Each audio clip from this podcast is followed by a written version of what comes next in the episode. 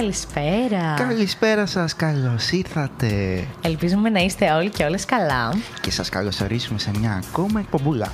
Τον κάθε τρεις και λίγο. Να που αλλού, φυσικά εδώ στο ράδιο 43,5. Είμαστε εδώ μια ακόμα Πέμπτη στις 8 και 6 πρώτα λεπτά. Αργήσαμε πάλι ένα τσίκα, αλλά. Ε, εντάξει. καλά είμαστε. Είναι το κλασικό μα πεντάλεπτο. Ναι, ναι, ναι. Το ακαδημαϊκό, ραδιοφωνικό, κάθε τρεις και λίγο.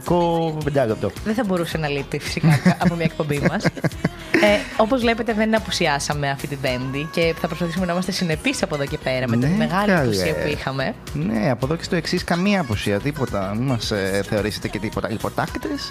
Δυστυχώς είχαμε ένα μικρό πρόβλημα με την ηχογράφηση της προηγούμενης εκπομπής, γι' αυτό και δεν ανέβηκε στο Spotify. Δεν χρειάζεται να θυμόμαστε άσχημα πράγματα. αυτή τη Εντάξει, στιγμή. μπορεί όμως κάποιος να έψαχνε να ακούσει την εκπομπή και να μην τη βρήκε. Οπότε πρέπει καλό είναι να τους ενημερώσουμε. Μία από τις καλύτερες εκπομπές λοιπόν που έχουμε κάνει εδώ στο Ράδιο Ένταση. Μια πολύ όμορφη στιγμή για εμάς, καθώς κάναμε για πρώτη φορά, τουλάχιστον για τη δική μας εκπομπή live από τα παιδιά από το CSN. Δεν ηχογραφήθηκε, αλλά ηχογραφήθηκε στη ψυχή μας, θα πω εγώ, και έτσι θα μείνει. Μπορείτε εννοείται να βρείτε μικ- μερικά αποσπάσματα και στο προφίλ των Endless Sleepless Night, αλλά και στο προφίλ μας στο TikTok που ανέβασα βιντεάκι. Γενικά προσπαθούμε τώρα να το κρατάμε λίγο ενεργό το TikTok, οπότε μπείτε να μας ακολουθήσετε. Κάθε τρεις και λίγο είμαστε και εκεί πέρα, όπως και στο Instagram. Και στα μικρόφωνά σας έχετε την Ευσταθία Και το φώτι, όπως και κάθε Πέμπτη. πλέον στις 8, κανονικότατα. Τι πες πάλι στα στο- μικρόφωνά σας. Ναι, αλλά μ' αρέσει, δεν θα το αλλάξω. Στα μικρόφωνά μας. Ναι, αλλά είναι και δικά τους. Ισχύει. Να καλωσορίσουμε σιγά σιγά το chat μας. Καλωσορίσουμε τον Κωνσταντίνο το Φλού. Την Κυπαρίση. Αν δεν κάνω λάθος. Είμαι σωστός και είναι αυτή που νομίζω. Α, όχι. Ωραία. Ακυρώνομαι λοιπόν. Ε, τον αυτιά και τον αγαπητό μας BB8. Που Μην είναι ξεχνάτε. πάντα εδώ. Ε, καλά, όχι πάντα, αλλά ναι. Δεν θα μπορούσε και να λείπει βασικά. Δεν, νομίζω- δεν είναι δική του επιλογή. και όσοι μας ακούτε λοιπόν από τα FM των Χανίων στους 93,5 αλλά και από το site μας και από τα όγκρα διαδικτυα- διαδικτυακά ραδιόφωνα μπορείτε να μπείτε και στο chat μας edesiradio.tuc.gr κάθετο chat ή απλά πατήσετε στο Google Edesi Radio Chat ή κάτι Θα σας το τέτοιο, βγάλει τέλος πρώτο πάντων, πρώτο. ναι. Ε, σας θέλουμε εδώ να μας κάνετε παρέα, να ζητήσετε τραγουδάκια που εσείς επιθυμείτε είτε να τα αφιερώσετε είτε να τα ακούσετε για εσάς και φυσικά να κάνετε ερωτήσεις α, που είναι πολύ σημαντικό σήμερα να κάνετε ερωτήσεις στα παιδιά που έχουμε εδώ μαζί μας ε, γιατί πραγματικά θα μάθουμε πάρα πολλά πράγματα και εμείς και εσείς από αυτούς και είναι πολύ σημαντικό να υπάρχει μια αλληλεπίδραση. Εννοείται. Καλησπέρα και στον Connecting που μόλις μπήκε στο chat. Καλησπέρα. Φτάνει λοιπόν αυτή η στιγμή, αυτή η ιδιαίτερη στιγμή, κάθε Πέμπτη στις 8 και 10 περίπου φτάνει αυτή η Που στιγμή. καλωσορίζουμε τον καλεσμένο μας εννοείς; Ακριβώς. Είναι μια ιδιαίτερη μέρα για εμάς, ε, καθώς είναι τιμή μας που σήμερα αυτά τα παιδιά είναι μαζί μας. Ε, πρόκειται για μια ομάδα ίσως την πιο γνωστή, την πιο διακεκριμένη, εάν θέλεις να πούμε, στο Πολυτεχνείο και ίσως και στην πόλη των Χανίων ευρύτερα. Ε, Και όχι μόνο. Θα και πω και όχι εκτός μόνο. ε, Χανίων, εκτός Κρήτης, εκτός Ελλάδας. Και ναι, κυρίως εκτός Ελλάδας, θα καταλάβετε και γιατί. το Εντάξει, λέμε εγώ έχω αυτό. εντυπωσιαστεί. Ε, Πραγματικά. Πρόκειται φυσικά για την ομάδα TUC Eco Racing ή αλλιώς Tusser. Tusser θα Α, μπορούσαμε να το τους TUC αποκαλέσουμε. Eco Racing δεν θα καταλάβουν τι είναι. Τους, έχουμε, γνω- στο- τους ξέρουμε ως Τούσερ. Εντάξει. Καλός είπα ή και τα κακός. δύο. και είναι μια ομάδα η οποία δεν είναι τωρινή, δεν είναι περσινή. Υπάρχει από το μακρινό 2007, 15 χρόνια πέρασαν από τότε. Μπορώ να σου πω. Είναι κάτι το οποίο δεν μπορώ να πιστέψω ακόμα. Ε, και είναι μια ομάδα η οποία έχει πάθος να κατασκευάζει και να σχεδιάζει, μάλλον να σχεδιάζει πρώτα και μετά να κατασκευάζει, ηλεκτρικά οχήματα τα οποία κινούνται με υδρογόνο. Ε, χαρακτηρίζονται μάλιστα και από πολύ χαμηλή κατανάλωση, πολύ βασικό αυτό για τις εποχές μας. Κάποια στιγμή πρέπει να γίνει και στα αυτοκίνητα αυτό τα κανονικά. Θα τους ρωτήσουμε τι πρέπει να κάνουμε και για τα δικά μας αυτοκίνητα τώρα, Ναι, γιατί ισχύει. το χρειαζόμαστε. Έχουν πάρει μέρος σε πάρα πολλούς αγώνες, σε ευρωπαϊκά τουρνουά, αν δεν κάνω λάθος. Τουρνουά δεν ξέρω να το λέμε έτσι. Αγώνες τέλος πάντων ε, ευρωπαϊκούς. Και τώρα πρόσφατα πήραν την πέμπτη θέση στο Shell Eco Racing. Ελπίζω να μην το λέω λάθος. Το λες πάρα πολύ ωραία. Το λες πάρα πολύ Και χωρίς ωραία. καν να διαβάζω κάποιο κείμενο. Wow. Δεν είναι μόνο αυτά όμως, δεν είναι μόνο αυτός ο διαγωνισμός που έχουν διακριθεί, είναι και πάρα πολλοί άλλοι που έχουν διακριθεί ανάμεσα στα χρόνια και φυσικά έχουν λάβει και πάρα πολλά βραβεία, πάρα πολλά τρόπαια. Συγκεκριμένα είναι 7 μέχρι στιγμής και είμαι σίγουρος ότι από τα επόμενα χρόνια θα γίνουν 17, 27 και ούτω καθεξής. 107 ευχόμαστε. τα υπόλοιπα θα μας τα πούνε και οι ίδιοι, έχουμε πάρα πολλά να τους ρωτήσουμε. Για την ώρα μπορούμε να τους καλωσορίσουμε σιγά σιγά. Μπορούμε, όντως. Τα έχεις τα ονόματα να τα αφήσω πάνω σου; Τα έχω. Για να σε δω. λοιπόν, έχουμε στην παρέα μας λοιπόν τον Μιχάλη. Μπράβο. Όχι. Α, τέλειο. τον Μάνο. λοιπόν, πες εσύ τα ονόματα ή θα τα κάνω τελείως μαντάρα. Έχουμε στην παρέα μας τον Μάνο, τη Μαρινίκη και τη Μαρκέλα. Παιδιά, καλώς ήρθατε στο στούντιο του Ράδιο Ένταση. Καλώς σας βρήκαμε. Παιδιά, χίλια συγγνώμη, παλάθο τα ονόματα. Τίποτα, όλα καλά. Θα πεις πολλά σήμερα, να είστε προετοιμασμένοι γι' αυτό. Μην εντυπωσιαστείτε δηλαδή. Ε, Πώς είστε, τι κάνετε; Λοιπόν, θέλω να μιλάτε πιο κοντά στο μικρόφωνο. Θα πάρετε κάθε μία από το ένα μπροστά της.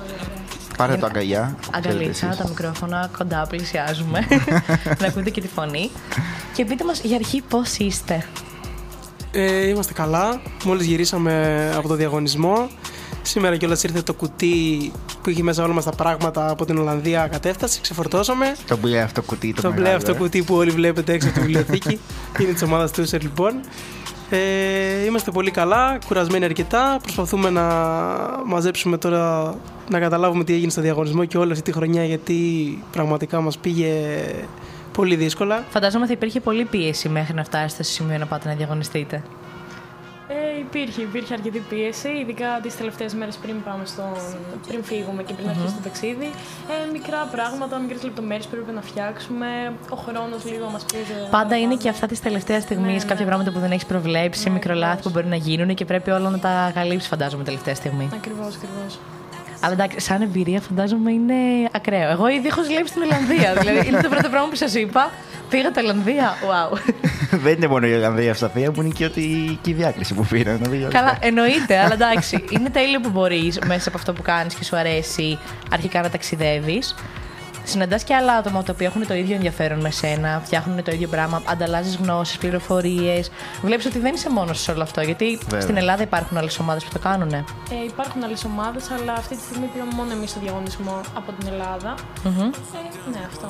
Ε, έχετε δηλαδή επικοινωνία με άλλες ομάδες της Ελλάδος, έτσι να ανταλλάζετε απόψεις; Ναι, ναι, εννοείται πως έχουμε. Ε, ειδικά φέτος και όλος που είχαμε μ, κάποια προβλήματα ας πούμε, με την εγγραφή μας, ε, αναφερθήκαμε σε αυτούς. Τέλειο. Ε, στην Αθήνα συγκεκριμένα. Ε, γενικά είναι πολύ ωραία η συνεργασία. Και εμείς φέτος έχουμε συνεργαστεί έτσι με διάφορα ραδιόφωνα. Και γενικά όταν βλέπεις ότι υπάρχουν και άλλοι σε, αυτή την, σε αυτόν τον κόσμο που έχουν το ίδιο πάθος με σένα. Και γενικά μπορείς να, να συζητήσεις για κάτι που σε ενδιαφέρει. Το θεωρώ πολύ όμορφο. Λοιπόν, για αρχή είπαμε ότι είστε μια ιδιαίτερα γνωστή ομάδα και στο Πολυτεχνείο αλλά και στην α, πόλη των Χανίων. Θέλουμε όμως να πείτε για όσους τυχόν δεν γνωρίζουν για εσάς ή για αυτούς που μας ακούνε εκτός από τα Χανιά, ε, τι είστε, με τι ασχολείστε, τι είναι αυτό το τόσο σημαντικό που κάνετε; Είμαστε λοιπόν μια φοιτητική ομάδα η οποία ασχολείται με τη μελέτη για την κατασκευή ενός μονοθεσίου οχήματος, το οποίο ως κινητήρια του δύναμη έχει το υδρογόνο. Παίρνει λοιπόν καύσιμο αέριο υδρογόνο με μια κυψέλη υδρογόνου το μετατρέπει σε ρεύμα και όπως πολύ καλά είπατε προηγούμενα ε, χρησιμοποιεί το ρεύμα και είναι ηλεκτρικό πια.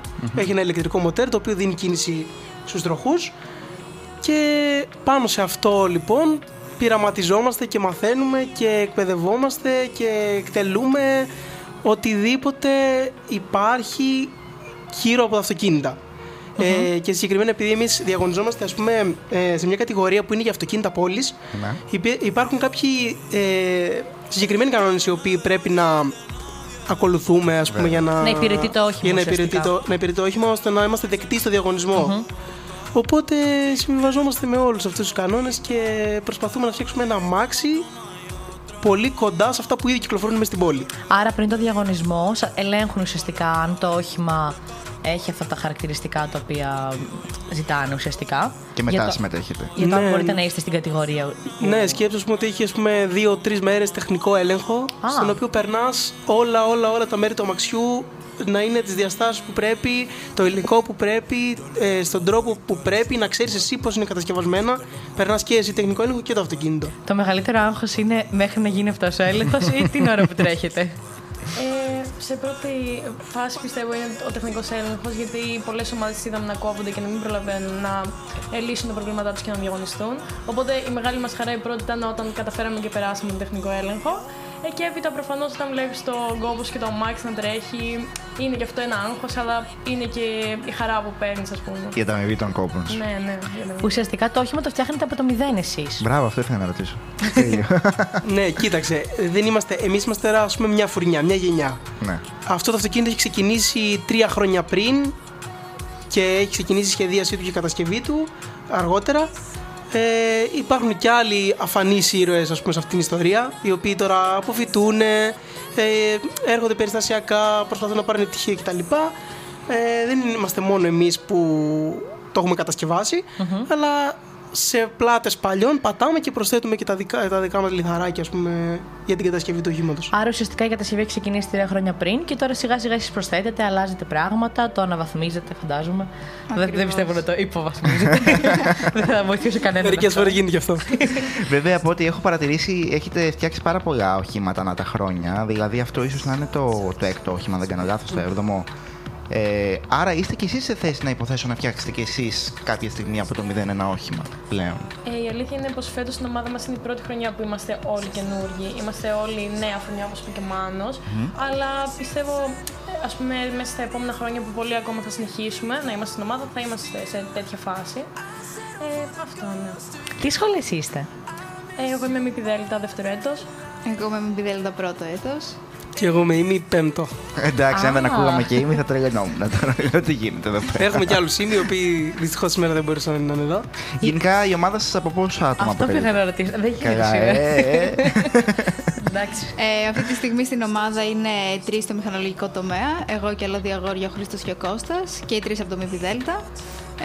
Ε, στα ηλεκτρονικά είναι ο Μάνος που τον έχουμε εδώ μπροστά μας και άλλα δύο αγόρια, ο Βασίλης και ο Άλεξ. Στο marketing η κυρία Μαρινίκη. και εννοείται ο επιβλέπων καθηγητής μας ο κύριος Σάββας Περίδης, ο οποίος είναι εκεί πέρα για να μας βοηθάει. Έχει πολλά χρόνια εμπειρία από διαγωνισμούς, από κατασκευές, από τα πάντα. Οπότε είναι δίπλα μας εκεί για να μας βοηθάει σε ό,τι χρειαστούμε. Βοηθάει, κατάλαβα. Ε, άρα είστε όλοι νέοι δηλαδή φέτος. Δεν, είναι, δεν υπάρχει κάποιος παλιός σταθερός που να είναι εκεί από ό,τι καταλαβαίνουμε; Ε, Φέτος, ναι, είμαστε όλοι καινούργοι εκτός από τον Κώστα, ο οποίος φέτος ήταν ο δεύτερος του χρόνου στην ομάδα. Αλλά σε γενικές γραμμές όλοι οι υπόλοιποι μπήκαμε σχεδόν το καλοκαίρι και φέτος είναι η πρώτη Μήπως μας χρονιά. υπάρχουν και άλλα άτομα τα οποία έτσι βοηθάνε, συνεργάζεστε με άλλες ομάδες. Ή... Ε, αρχικά θέλουμε να αναφέρουμε τον Ηλία. Ο Ηλίας ε, είναι στη σχολή μας με τη Δέλτα και μας βοηθάει σε πάρα πολλά πράγματα στη φωτογραφία. Μας βοήθησε να κάνουμε τα σχέδια για τα μπλουζάκια μας, για τις αφήσεις και όλα αυτά τα έχει αναλάβει ο Ηλίας. Ο οποίος έχει πολύ ταλέντο σε αυτό που κάνει και τον ευχαριστούμε πολύ. Ε, και επίσης, όπως είπαμε και πριν, παίρνουμε την βοήθεια των παλιών. Για παράδειγμα, τώρα στο διαγωνισμό ήταν ο Θοδωρής μαζί μας ο Στεφανούλης, ο οποίος είναι παλιό μέλος της ομάδας και ήρθε, μας βοήθησε σε πολλά πράγματα. Ε, ναι.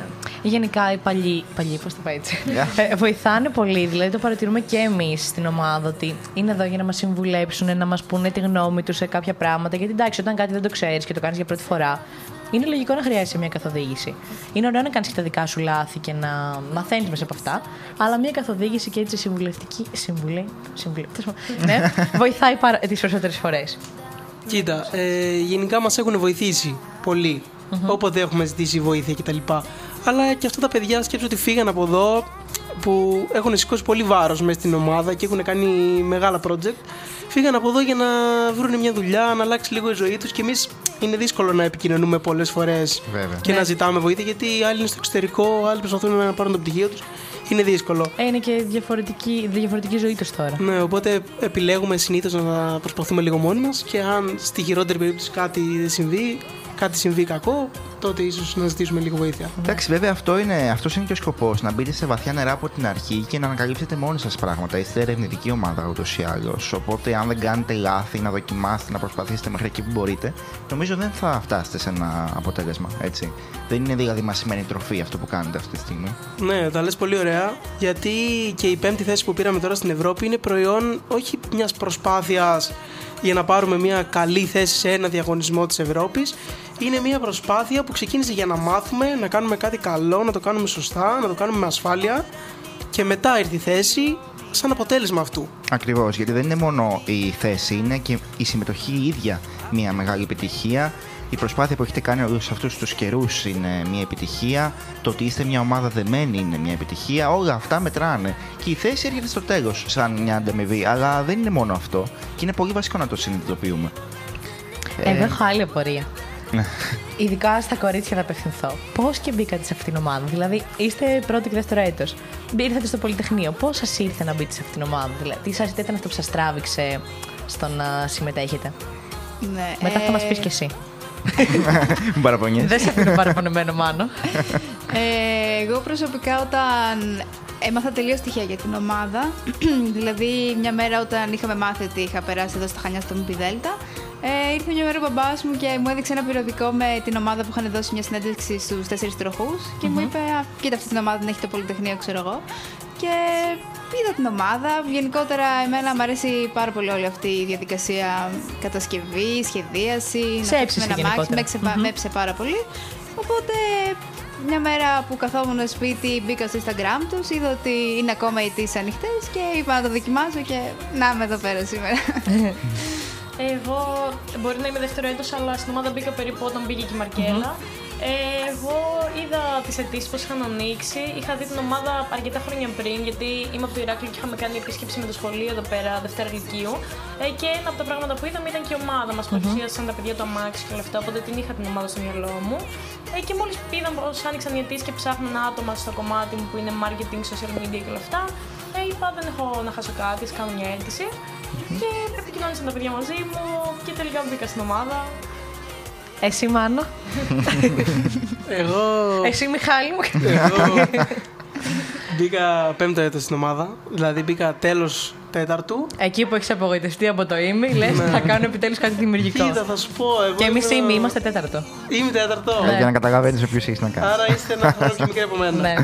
Ε, θα καταλάβετε κι εσείς λοιπόν ότι ό- όταν είσαι στο ΙΜΗ και διαβάζεις, διαβάζεις, διαβάζεις project, project, project, δηλαδή εγώ ας πούμε είχα κουραστεί όλο αυτό το θεωρητικό. Θέλεις επιτέλους να κάνεις Θέλεις κάτι στην επιτέλους πράξη. κάτι να να κάνεις δεις με τα λίγο τι χέρια μπορώ σου. να Ναι, κάνω, ναι, με τι ναι. μπορώ να ασχοληθώ. Οπότε και εγώ, σαν τη Μαρινίκη που είπε πριν, ε, είχα δει την ομάδα ότι υπήρχε. Ήταν και κάποιοι γνωστοί μου μέσα μέλη που ήξερα, έβλεπα story και τι κάνουν και πόσο ενδιαφέρον όλο είναι αυτό. Οπότε μόλις άνοιξαν αιτήσεις, έκανα και εγώ αίτηση και μπήκα κι εγώ. Μιας που Τέλεια. μιλάτε για αιτήσεις, τι μπορεί να κάνει κάποιος που βλέπει την ομάδα, δηλαδή κάνει αίτηση και μετά τι ακολουθεί, ακολουθεί ίσως κάποια συνέντευξη. Αυστηρός κάποια- έλεγχος. Το κάνουμε σωματικό έλεγχο για αρχή. Η αλήθεια είναι πως αυτή είναι μια πολύ καλή ερώτηση, γιατί ψα- προσπαθούμε να ανανεώσουμε την ομάδα και θέλουμε σιγά σιγά να νέο αίμα να μπαίνει μέσα, να διευρύνουμε λίγο την ομάδα. Ε, η διαδικασία είναι πως γίνονται κάποιες φόρμες, τα παιδιά οι ενδιαφερόμενοι συμπληρώνουν τις φόρμες. Αυτό μπορούν να το δουν είτε στο Instagram είτε στο Facebook, κάνουν διάφορες δημοσιεύσεις. Ε, και μετά, αναλόγως με ποια ομάδα ενδιαφέρει τον κάθε ενδιαφερόμενος, δηλαδή marketing, ηλεκτρονολογικά είτε μηχανολογικά, ε, αν δούμε πως η φόρμα μας καλύπτει, τον καλούμε στο γραφείο, τα παιδιά της κάθε ομάδας μιλάνε μαζί του και μετά βλέπουμε άμα ταιριάζει ας πούμε, στην ομάδα μας. Κάπως έτσι. Έχετε κάποιο τρόπο να δείτε τις ικανότητές του, ίσως, ή αυτές έρχονται μετά; Ναι, είναι κάποια χαρακτηριστικά σ- που στο χαρακτήρα του κάθε παιδιού που κυνηγάμε να βρουμε και είναι και κάποιο γνωστικό υπόβαθρο, ας πούμε, γιατί χρειάζεται όταν μπεις σε μια ομάδα στην οποία μετράει και πάρα πολύ η παραμικρή σου κίνηση, γιατί είναι επικίνδυνα πράγματα. Βέβαια. Είσαι με υδρογόνο, ένα έφλεκτο αέριο, έχει πολλά πράγματα στα μηχανολογικά. Τα παιδιά είναι μέσα στο μηχανουργείο, εκτελούν διεργασίες δύσκολες. Ε, οπότε πρέπει να δούμε και το γνωστικό του υπόβαθρο του παιδιού και τι, το χαρακτήρα του αν κάνει για αυτή τη δουλειά. Μμμ. Κάθε πότε ανοίγουν αιτήσεις για να μπει κάποιος στην ομάδα σας; Ε, Συνήθως οι αιτήσεις ανοίγουν αρχές της χρονια αλλά και όταν η ομάδα χρειάζεται επιγόντως με κάποιο μέλος. Οπότε κάπου εδώ να πούμε για αυτούς που μας ακούν πως σκεφτόμαστε να ανοίξουμε τις αιτήσεις σε λίγο καιρό. Οπότε όποιος ενδιαφέρεται να έχει λίγο κατά νου τα social media μας. Γενικότερα να ακολουθήσετε τη σελίδα της εννοείται στο Instagram. Ε, και να παρακολουθείτε και τον, ε, τα, τα πράγματα που κάνουν, τις αιτήσει που μπορεί να ανοίξουν, γενικότερα όλα όσα κάνουν και ανεβάζουν και φωτογραφίες από τα ταξίδια και γενικά είναι, είναι πολύ συγκινητικό. Δηλαδή τώρα αυτή η εικόνα που βλέπω που είναι η ελληνική σημαία με το όχημα και μόλις εσάς τριγύρω Ναι, είναι ναι, πάρα ναι, πολύ ναι, είναι συγκινητικό. Δεν απίστευτο. το συζητώ. Tusher Team στο Instagram, Ναι. αν θέλετε να τους αναζητήσετε, και tusher.tuc.gr για στο σελίδα τους. Μπορείτε να τους βρείτε και από τα story μας σήμερα που τις έχουμε κάνει tag. Ευχαριστούμε να, πολύ κιόλας. να καλησπερίσουμε στο chat και τον Μάνο. Ελπίζω να μείνει εσύ. Είναι άλλος Μάνος. Άλλος, άλλος. δεν Ωραία. είναι. Γεια σου, πάλι Μάνο, καλά. λοιπόν. και τον Ιβάν Κατ. Και εγώ θέλω να ρωτήσω και κάτι άλλο πριν πάμε έτσι σε λίγο μουσικούλα. Ε, εσείς είπατε ότι κυνηγάτε το νέο αίμα και πάρα πολύ καλά κάνετε. Έστω λοιπόν ότι εγώ είμαι ένας πρωτοετής αυτή τη στιγμή ή ένας δευτεροετής που λίγο δεν έχει, ξέρει αν έχει τις απαραίτητες γνώσεις ή ακόμα και αν τις έχει φοβάται λίγο. Τι θα λέγατε σε αυτόν, θα, θα του λέγατε να τολμήσει να έρθει στην ομάδα ή να το σκεφτεί λίγο καλύτερα; Ε, σε αυτό κατάλληλη είναι να απαντήσει η Μαρκέλα, η οποία είναι πρώτο έτος και θα σας πει αυτή την προσωπική της άποψη από την ομάδα.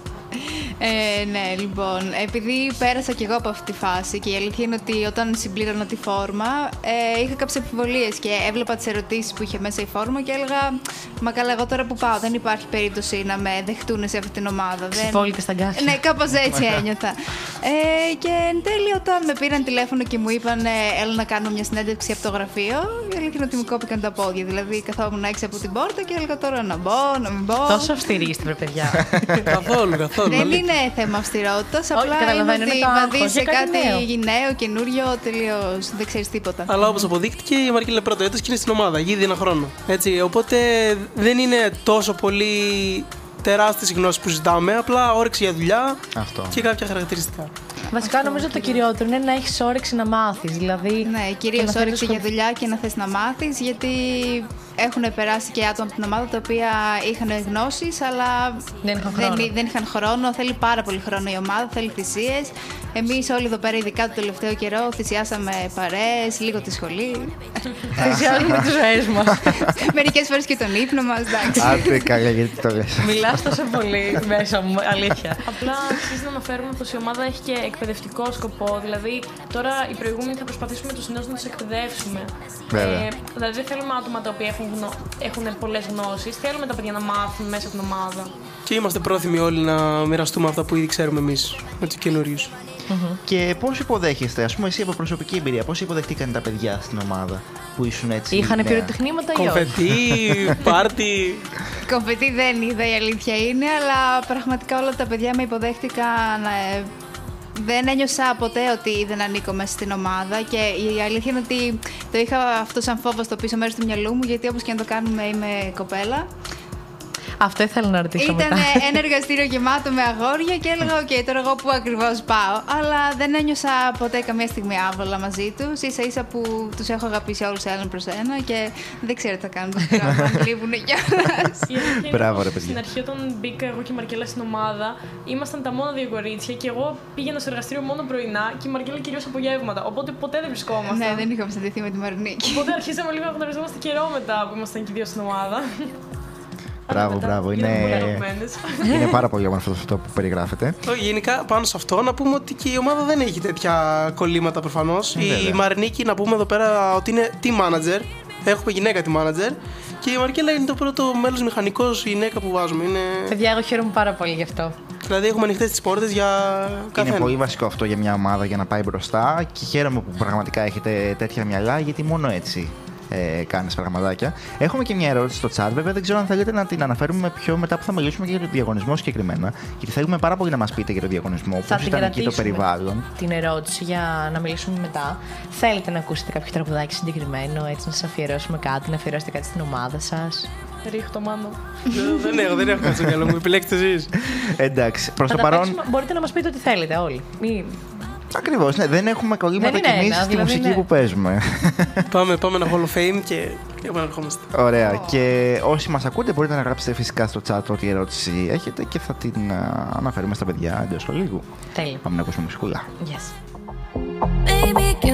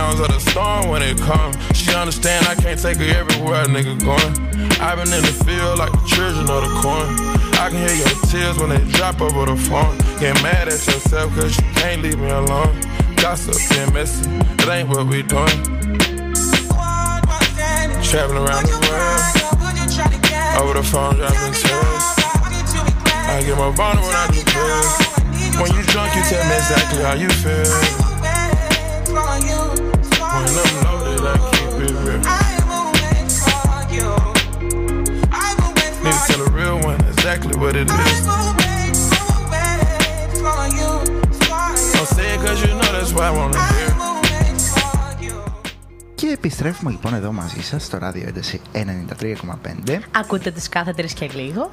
Και είμαστε εδώ παρέα με την Τούσερ Team. Είμαστε πάρα πολύ ε, χαρούμενοι μέχρι στιγμής για τη μέχρι τώρα πορεία της συνέντευξης και έχουμε να ακούσουμε και άλλα πραγματάκια από εσάς. Ε, Ας ξεκινήσουμε λοιπόν με τον διαγωνισμό. Μπράβο, ναι. Μπράβο. Ε, μου φύγε λίγο, παιδιά. Λοιπόν, αρχικά δεν είναι πρώτη, πρώτη φορά που λαμβάνετε μέρος στο διαγωνισμό από ό,τι έχω δει. Σαν ομάδα όχι, προσωπικά ναι. Okay. Ήταν η πρώτη ναι. Οκ. Okay. Και πώς ξεκίνησε, δηλαδή, οι συμμετοχές, πότε παίρνετε μέρος, Ε, βασικά η ομάδα τόσα χρόνια σε αυτό το διαγωνισμό παίρνει μέρος, mm-hmm. σε αυτό το διαγωνισμό αγωνίζεται. Ε, ανοίγουν οι αιτήσεις, οι ομάδες κάνουν τις αιτήσεις τους, μετά πρέπει να υποβάλουμε κάποια έγγραφα, κάποια χαρτιά. Ε, μετά μας δέχονται και προχωράει κάπως έτσι η διαδικασία. Αυτά πότε περίπου γίνονται χρονολογικά; Ε, γύρω στα Χριστούγεννα, την πρωτοχρονιά, δηλαδή εμείς αρχίσαμε να οργανώνουμε ας πούμε το ταξίδι ε, λίγο πριν τα Χριστούγεννα. Οκ. Άρα έχει, είναι μεγάλο χρονικό διάστημα. Ναι, ναι. Να καλησπερίσουμε και την Τίτη, Καλησπέρα, τη Τίτη. Χριστίνα. Ε, και να, αυτός ο διαγωνισμός ουσιαστικά γίνεται κάθε χρόνο στο ίδιο μέρος ή ε, αλλάζει η τοποθεσία; Κάθε χρόνο γίνεται σε διαφορετικό μέρος. Και ήσασταν τόσο τυχεροί που πήγατε στο Άμστερνταμ. ναι, ναι. δεν είμαστε ότι πήγαμε στο Άμστερνταμ, πήγαμε στο Άσεν. Α. Πήγαμε μία μέρα στο Άμστερνταμ βολτίτσα, γιατί ανεβήκαμε μία μέρα πριν.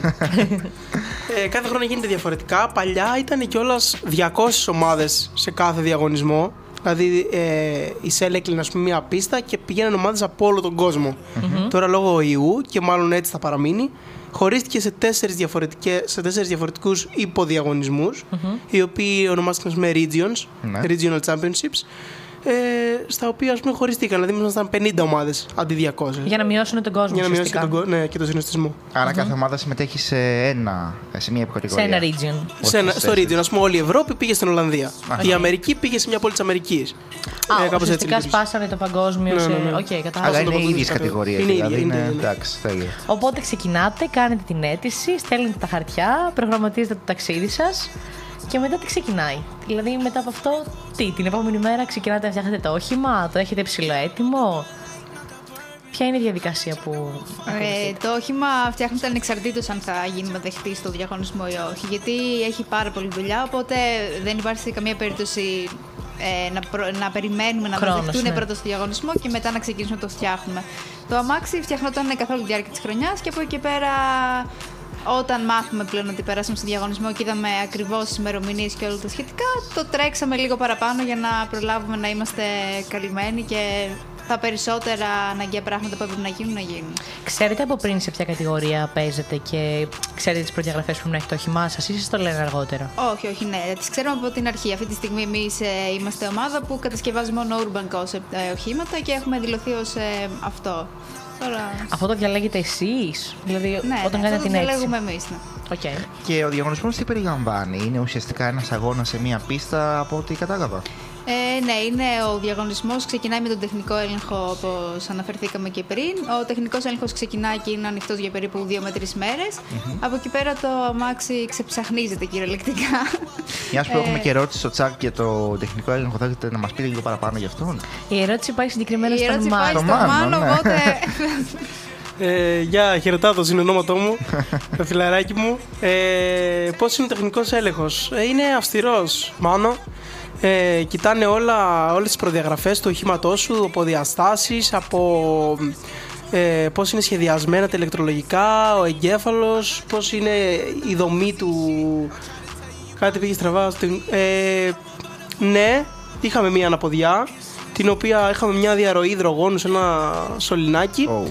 ελαφριά, ε, η οποία από ό,τι καταλαβαίνουμε δημιουργήθηκε από, το, από τη ζέστη στην οποία, ανα- α, η οποία αναπτύχθηκε μέσα στο κουτί το οποίο το μεταφέραμε γιατί σκεφτείτε ότι όλες οι ομάδες, δηλαδή οι περισσότερες ομάδες ήταν ε, εκεί γύρω από την Ολλανδία, Ολλανδικές, Γαλλικές, Γερμανικές οπότε πήγανε οδικός σε μία ή δύο μέρες Εμάς το κοντέινερ μας ας πούμε έφυγε από εδώ πέρα εβδομάδες πριν Ναι, Για να θυμάμαι όταν φτάσει το εκεί πέρα. ετοιμάζατε και το βάλετε. Ήταν πραγματικά κοντά Οπότε μήνα πριν. έτσι. όταν φτάσαμε, αντιληφθήκαμε κάποια προβληματάκια μικρά πάλι, τα οποία είχαν προκύψει από τη ζέστη και από τις κακουχίες που πέρασε το. Ναι, γιατί βέβαια. πέρασε θάλασσα, πέρασε δρόμους, πέρασε πολλά πράγματα. Ταξίδι ολόκληρο έκανε. Το ταξίδι ολόκληρο. Οπότε είχαν προκύψει τέτοια προβληματάκια. Ε, κατευθείαν ε, σε αυτή την κατάσταση, όταν είσαι, σε αυτή την πίεση, όταν προκύπτει ένα τέτοιο πρόβλημα, πετάς το παλιό, βάζεις αμέσως καινούριο. Ναι, ναι. Οπότε αμέσως είχαμε κάτι σωληνάκια που είχαν κάποιες διαρροές, πετάξαμε τα παλιά, καινούργια επιτόπου, κάνει ένα πρόβλημα, περάσαμε τεχνικό έλεγχο, μπήκαμε στην πίστα. Ήταν δύσκολο να βρείτε που, που είναι το πρόβλημα;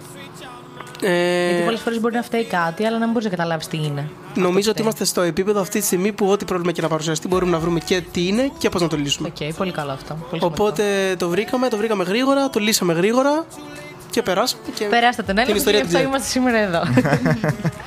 Και αφού περάσετε τον έλεγχο, μετά τι ακολουθεί, πώς είναι ο διαγωνισμός; Ε, ωραία. ήθελα να συνεχίσουμε λοιπόν, αφού περνάμε τον έλεγχο, μετά υπάρχουν κάποιες συγκεκριμένες ώρες, στις οποίες μπορεί να μπει το όχημα μέσα στην πίστα και να ξεκινήσει να τρέχει. Ποιος είναι ο οδηγός μέσα; Ε, ο οδηγός στη συγκεκριμένη περίπτωση ήταν ένας με ένα μέλος από την ομάδα, ο Χρήστος. Ε, θέλαμε πάρα πολύ να βρούμε. Είχαμε στην αρχή υπόψη μας μια άλλη κοπέλα, η οποία θα ήταν ιδανική για το αμάξι. Αλλά δυστυχώς, επειδή ήμασταν λίγο στενά στο budget και δεν μπορούσαμε να πάρουμε κι άλλο άτομο μαζί μας στο διαγωνισμό, έπρεπε να πάει κάποιος από την ομάδα. Ουσιαστικά μέχρι 10 άτομα μπορούσε να φέρει κάθε ομάδα και εμείς συμπληρώναμε τα 10 άτομα ήδη. Οπότε ήταν λίγο ρίσκο να, να αφήσουμε κάποιον πίσω και να πάρουμε μια κοπέλα που θα ήταν μόνο οδηγός, ας πούμε. Και αφού ο Χρήστος δηλαδή ήταν μέσα στις προδιαγραφές. Πληρούσε, ναι. Ναι. Ε, υπάρχει κάποια εξάσκηση πριν, ε, τε- δηλαδή κάνει δοκιμές, τρέχει το όχημα; Ναι, η επίσημη ανακοίνωση της ΕΛ είναι να έχει τουλάχιστον δύο ώρες οδήγησης στο παρόν αυτοκίνητο. Δεν χρειάζεται δίπλωμα οδήγησης, απλά χρειάζεται τουλάχιστον δύο ώρες να έχει οδηγήσει το αυτοκίνητο. Και πού γίνεται αυτό; Που γίνεται η οδήγηση, οι υπόλοιπες ομάδες μέσα στη Mercedes και στα λοιπά και στις πίστες του εξωτερικού, εμείς εδώ στο πάρκινγκ του Πολυτεχνείου. Αλήθεια. Ούτε η πίστα κάρτ. Σκεφτόμουν κάτι τέτοιο εγώ ότι θα μπορούσε. Ε, θα μπορούσαμε να πάμε. Θα μπορούσε αυτό να γίνει. Το είχαμε σκεφτεί. Απλά με όλη την πίεση που είχαμε είναι δύσκολο γιατί πρέπει να γίνει μια τεράστια μεταφορά όλου Παιδιά, του αυτοκίνητου wow. από εδώ εκεί. Αυτό είναι είναι, μια, κάτι μια μετακόμιση. που συμβαίνει επειδή υπάρχει ελλειπής χρηματοδότηση ή είναι μια δική σας επιλογή για κάποιους άλλους λόγους; Ε, δεν είναι θέμα ακριβώς χρηματοδότησης όσο θέμα χρόνου και πίεσης. Ε, το οποίο θα μπορούσε να λυθεί αν ήμασταν λίγο περισσότερα άτομα ή αν ε, δεν είχαν προκύψει κάποια προβλήματα που προκύψαν τελευταία στιγμή. Ε, είναι μια καλή λύση να πηγαίνουμε στο κάρτα. Απλά είναι μια μετακόμιση ολόκληρη. Ναι, γιατί βέβαια. Ε, ναι. σκέφτεται αν γίνει κάτι, πρέπει να έχεις τα εργαλεία για να το φτιάξεις. Που σημαίνει ότι πρέπει να κάνεις μια ολόκληρη. Όπως πήραμε το container και το πήγαμε στην Ολλανδία, να το φορτώσουμε και να το πάμε στο κάρτα. Που είναι και αυτό; Άρα είναι δική σας επιλογή, δεν είναι ότι δεν σας στηρίζει κάποιος σε αυτό το Πολυτεχνείο ή οποιοδήποτε άλλο. Θα μπορούσαμε να βρούμε μια λύση με, ένα, με το Πολυτεχνείο ή μόνοι μας θα το καταφέρνουμε. Γιατί Αν- φαντάζομαι σε μια πίστα είναι πολύ πιο ιδανικά τα πράγματα από το πάρκινγκ του Πολυτεχνείου. Που έχει και ανθρώπους, έχει ποδήλατα, έχει αυτοκίνητα, έχει τα πάντα. Ναι, αλλά αν δεν έχεις και λίγα έτσι, προβληματάκια στη μέση, δεν έχει και τόσο πλάκα. Σκέψε, εμείς όμως έχουμε σκληρογωγηθεί σε τέτοια και όταν πάμε πάνω. δεν μας Τι είναι αυτό Εκεί τώρα; πέρα σου φαίνεται πανεύκολα. Εδώ πέρα έχουμε Ως ένα ερώτηση παιχνιδάκι. ότι λέει ο οδηγός φαντάζομαι ήταν ελαφρύτερος. Παίζει καμία σημασία Πιο το- ευέλικτος. Να χωράει και καλά στο ναι, όχημα. Προφανώ παίζει σημασία. Έχει κάποιες προποθέσει. Πρέπει να πληρεί κάποιες προποθέσει. να μπορεί να βγει από το όχημα σε 10 δευτερόλεπτα για αν προκύψει κάποια πυρκαγιά ή ατύχημα να μπορεί να βγει. Ε, η, ο διαγωνισμός που πάμε σε το Σέλεκο Marathon βάζει ένα άνω όριο σε κιλά, ένα 70 κιλά, ε, το οποίο αν είσαι παραπάνω ε, σε αφήνουνε, συγγνώμη είναι κάτω όριο. Ναι. Αν είσαι παραπάνω, σου επιτρέπουν να μπεις και είναι δικό σου κακό, γιατί όσο περισσότερο κιλά είσαι, τόσο περισσότερο καταναλώνεις. Ναι, επιβραδύνει. αν είσαι λιγότερο από 70 κιλά, σου προσθέτουν βαρύδια, Αχα. έτσι ώστε όλοι οι οδηγοί να είναι Δεν 70. σοβαροί. Α, πάνω κάτω στο ίδιο βάρος. Ναι. Οκ. Και να υποθέσω ότι πρέπει να ξέρει να οδηγά και καλά ο οδηγός, δηλαδή να έχει τις προϋποθέσει, δεν ξέρω, της ταχύτητας, ε, να είναι ευέλικτος, Πρέπει να δεν έχει ξέρω την πώς γίνεται. αυτό. αίσθηση, τη- την αίσθηση οδήγησης και ας μην έχει δίπλωμα. Μμμ. Ναι, αυτό. Εντάξει, απλά επειδή εμείς δεν τρέχουμε σε διαγωνισμούς ταχύτητας, Ταχύτητας. τρέχουμε σε διαγωνισμούς κατανάλωσης, δεν, ε, δεν παίζει τόσο σημαντικό ρόλο να ξέρει να οδηγάει. Δηλαδή, προφανώς πρέπει να ξέρει κάποια βασικά πράγματα, αλλά από εκεί και πέρα το αμάξι, τα αμάξι έπρεπε να φτάνουν max 30 χιλιόμετρα. Οπότε δεν Είναι ήταν και- τόσο ηλικία ναι. ταχύτητα για να μην μπορείς να διαχειριστείς το αμάξι. Αυτή ήταν και η επόμενη μου ερώτηση. Ποια ήταν τα κριτήρια του διαγωνισμού ουσιαστικά; Είναι η κατανάλωση μόνο ή είναι και άλλα πράγματα; Εγώ όταν ακούω διαγωνισμό έτσι με αυτοκινητάκια σκέφτομαι Ταχύτητα. ταχύτητα. και τώρα που είπε ότι δεν έπαιζε ρόλο ταχύτητα, ήμουν λίγο σε φάση. Ε, υπάρχει, Οκ. άλλη, υπάρχει άλλη κατηγορία, η φόρμουλα. Ε, που αντίστοιχα υπάρχουν ομάδες φόρμουλας. Εμείς όπως είμαστε Urban οι, τα παιδιά είναι φόρμουλα, οι οποίοι, τρέφ, οι οποίοι τρέχουν για ταχύτητα κυρίως. Οκ. Ναι. Εμείς ασχολούμαστε μόνο δηλαδή με το θέμα της κατανάλωσης. ναι. Πάρα πολύ ωραία. Και άρα βγήκατε πέμπτη σε αυτό το διαγωνισμό επειδή είχατε την πέμπτη καλύτερη κατανάλωση. Ακριβώς, ναι. Θα παραβλέψουμε λοιπόν τον Μάνο με αυτό που μας λέει στο chat. μας ζητάει γνώμη για τους συναδέλφους σου. Τον Δεν Αλέξανδρο θέλει να διαλύσει Και τον οικογένειε. Βασίλη. Αρχίσαμε εδώ πέρα τα τζούσι. Τίποτα, όλα καλά. Με τα παιδιά έχουμε άριστη συνεργασία. Είμαστε πρώτα απ' όλα φίλοι και μετά Ο συνεργάτες. Βασίλης είναι και ημί στο έτος μας. Και ο Αλέξανδρος και ο. Ναι, ο, Βασίλης είναι στο, στο έτος σας και ο Αλέξανδρος είναι τρίτο έτος. Ναι. Τα έχεις ψάξει καλά, από ό,τι καταλαβαίνω. Το ξέρουμε τον Βασίλη; Ναι. Α, Μπράβο, Σοφία. Χαιρετίσματα στο φίλο μας Βασίλη. Χαιρετίσματα σε όλους, σε Σε όλη την ομάδα. βέβαια, βέβαια. Και κάποια στιγμή θα σα γνωρίσουμε και όλοι μαζί. Είστε project όλοι, εννοείται. εγώ θα αυτοπροσκληθώ. Θέλω Α. να έρθω μια μέρα να δω πώς είναι το Θα πας εργαστήριο. και πώς είναι- εκεί. Ε, θα ήθελα πάρα πολύ να δω πώς είναι το όχημα. Βέβαια, ε, θα, μπορείτε Βέβαια να δεν σε έρθετε, θέλουμε. θα, θα μπορείτε να έρθετε και στο εργαστήριο να σας κάνουμε μια παρουσίαση, αλλά σκεφτόμαστε και θα κάνουμε μια δημόσια παρουσίαση κάτω στο λιμάνι. Ναι, να κάνουμε. Ε, και ε, να έρθετε εκεί, αν θέλετε να κάνουμε το δημοσιοποιήσουμε κιόλας από εδώ. Εννοείται το Μπορούμε ράδιο να ένταση συνεργαστούμε, είναι να δίπλα βάλουμε σε και αυτό, μουσική και έτσι. τέτοια. Ναι, να βάλετε και μουσική για αυτά και θα κάνουμε ένα μεγάλο event στο λιμάνι για να δουν όλοι οι φοιτητές στο αυτοκίνητο και να γνωριστούν με αυτό. Δεν χρειάζεται καν να το πούμε ότι είμαστε δίπλα σας σε αυτό, σε ό,τι Εννοείται. και αν ε, ζητήσετε και να το κάνετε για να σας γνωρίσει όλη η πόλη των Χανίων. Ε, γιατί πραγματικά αξίζει να μαθευτεί η δουλειά σας και η προσπάθειά σας. Θα μπορούμε να οδηγήσουμε το όχημα. Εμένα αυτή είναι η πορεία μου. ε, είναι λίγο δύσκολο γιατί υπάρχουν κάποιοι κανόνες ασφαλείας όπως είπαμε. Δηλαδή τους θέτει ο διαγωνισμός, τους εφαρμόζουμε εμείς και έξω από το διαγωνισμό. Γιατί πραγματικά αν συμβεί κάτι είναι καλύτερο να είμαστε Καλά ασφαλείς. κάνετε. Έτσι, πρέπει να ρίχνετε και λιγάκι.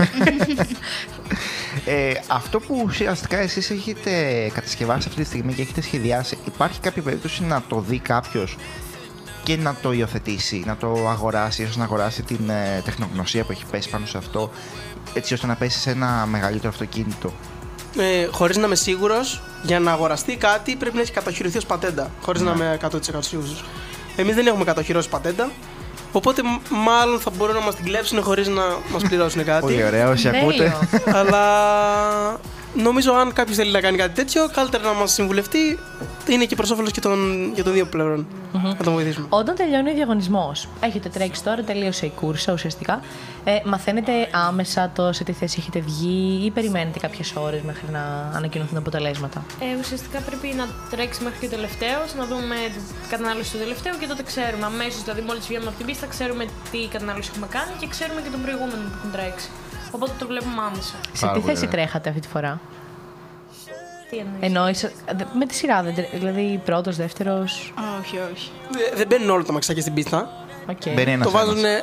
όχι ένα-ένα, το βά- βάζουν κάποια μαζί, αλλά φεύγουν με απόσταση. Δηλαδή δεν ξεκινάνε όλα μαζί από αφετηρία όπως είναι η φόρμουλα, ας πούμε, που θα δώσουν το σήμα και θα ξεκινήσουν όλα μαζί. Ναι, ναι, ναι. Μπαίνει ένα, κάνει τη δοκιμή του, α- άλλο άμα θέλει δεν μπαίνει. Μπαίνει μετά, δηλαδή υπάρχει μια ελευθερία εκεί. Μπορείτε να τρέξετε παραπάνω από μία φορέ μέχρι να πετύχετε την κατανάλωση που θέλετε. Ε, υπάρχουν ε, στον διαγωνισμό τέσσερις έγκυρες προσπάθειες. Και μέσα σε αυτές τις έγκυρες προσπάθειες πρέπει να τις εκμεταλλευτεί. Σε κάθε προσπάθεια είναι 7 γύρους, στους οποίους πρέπει να γίνουν ε, μέσα σε 40 λεπτά, νομίζω. 40 λεπτά.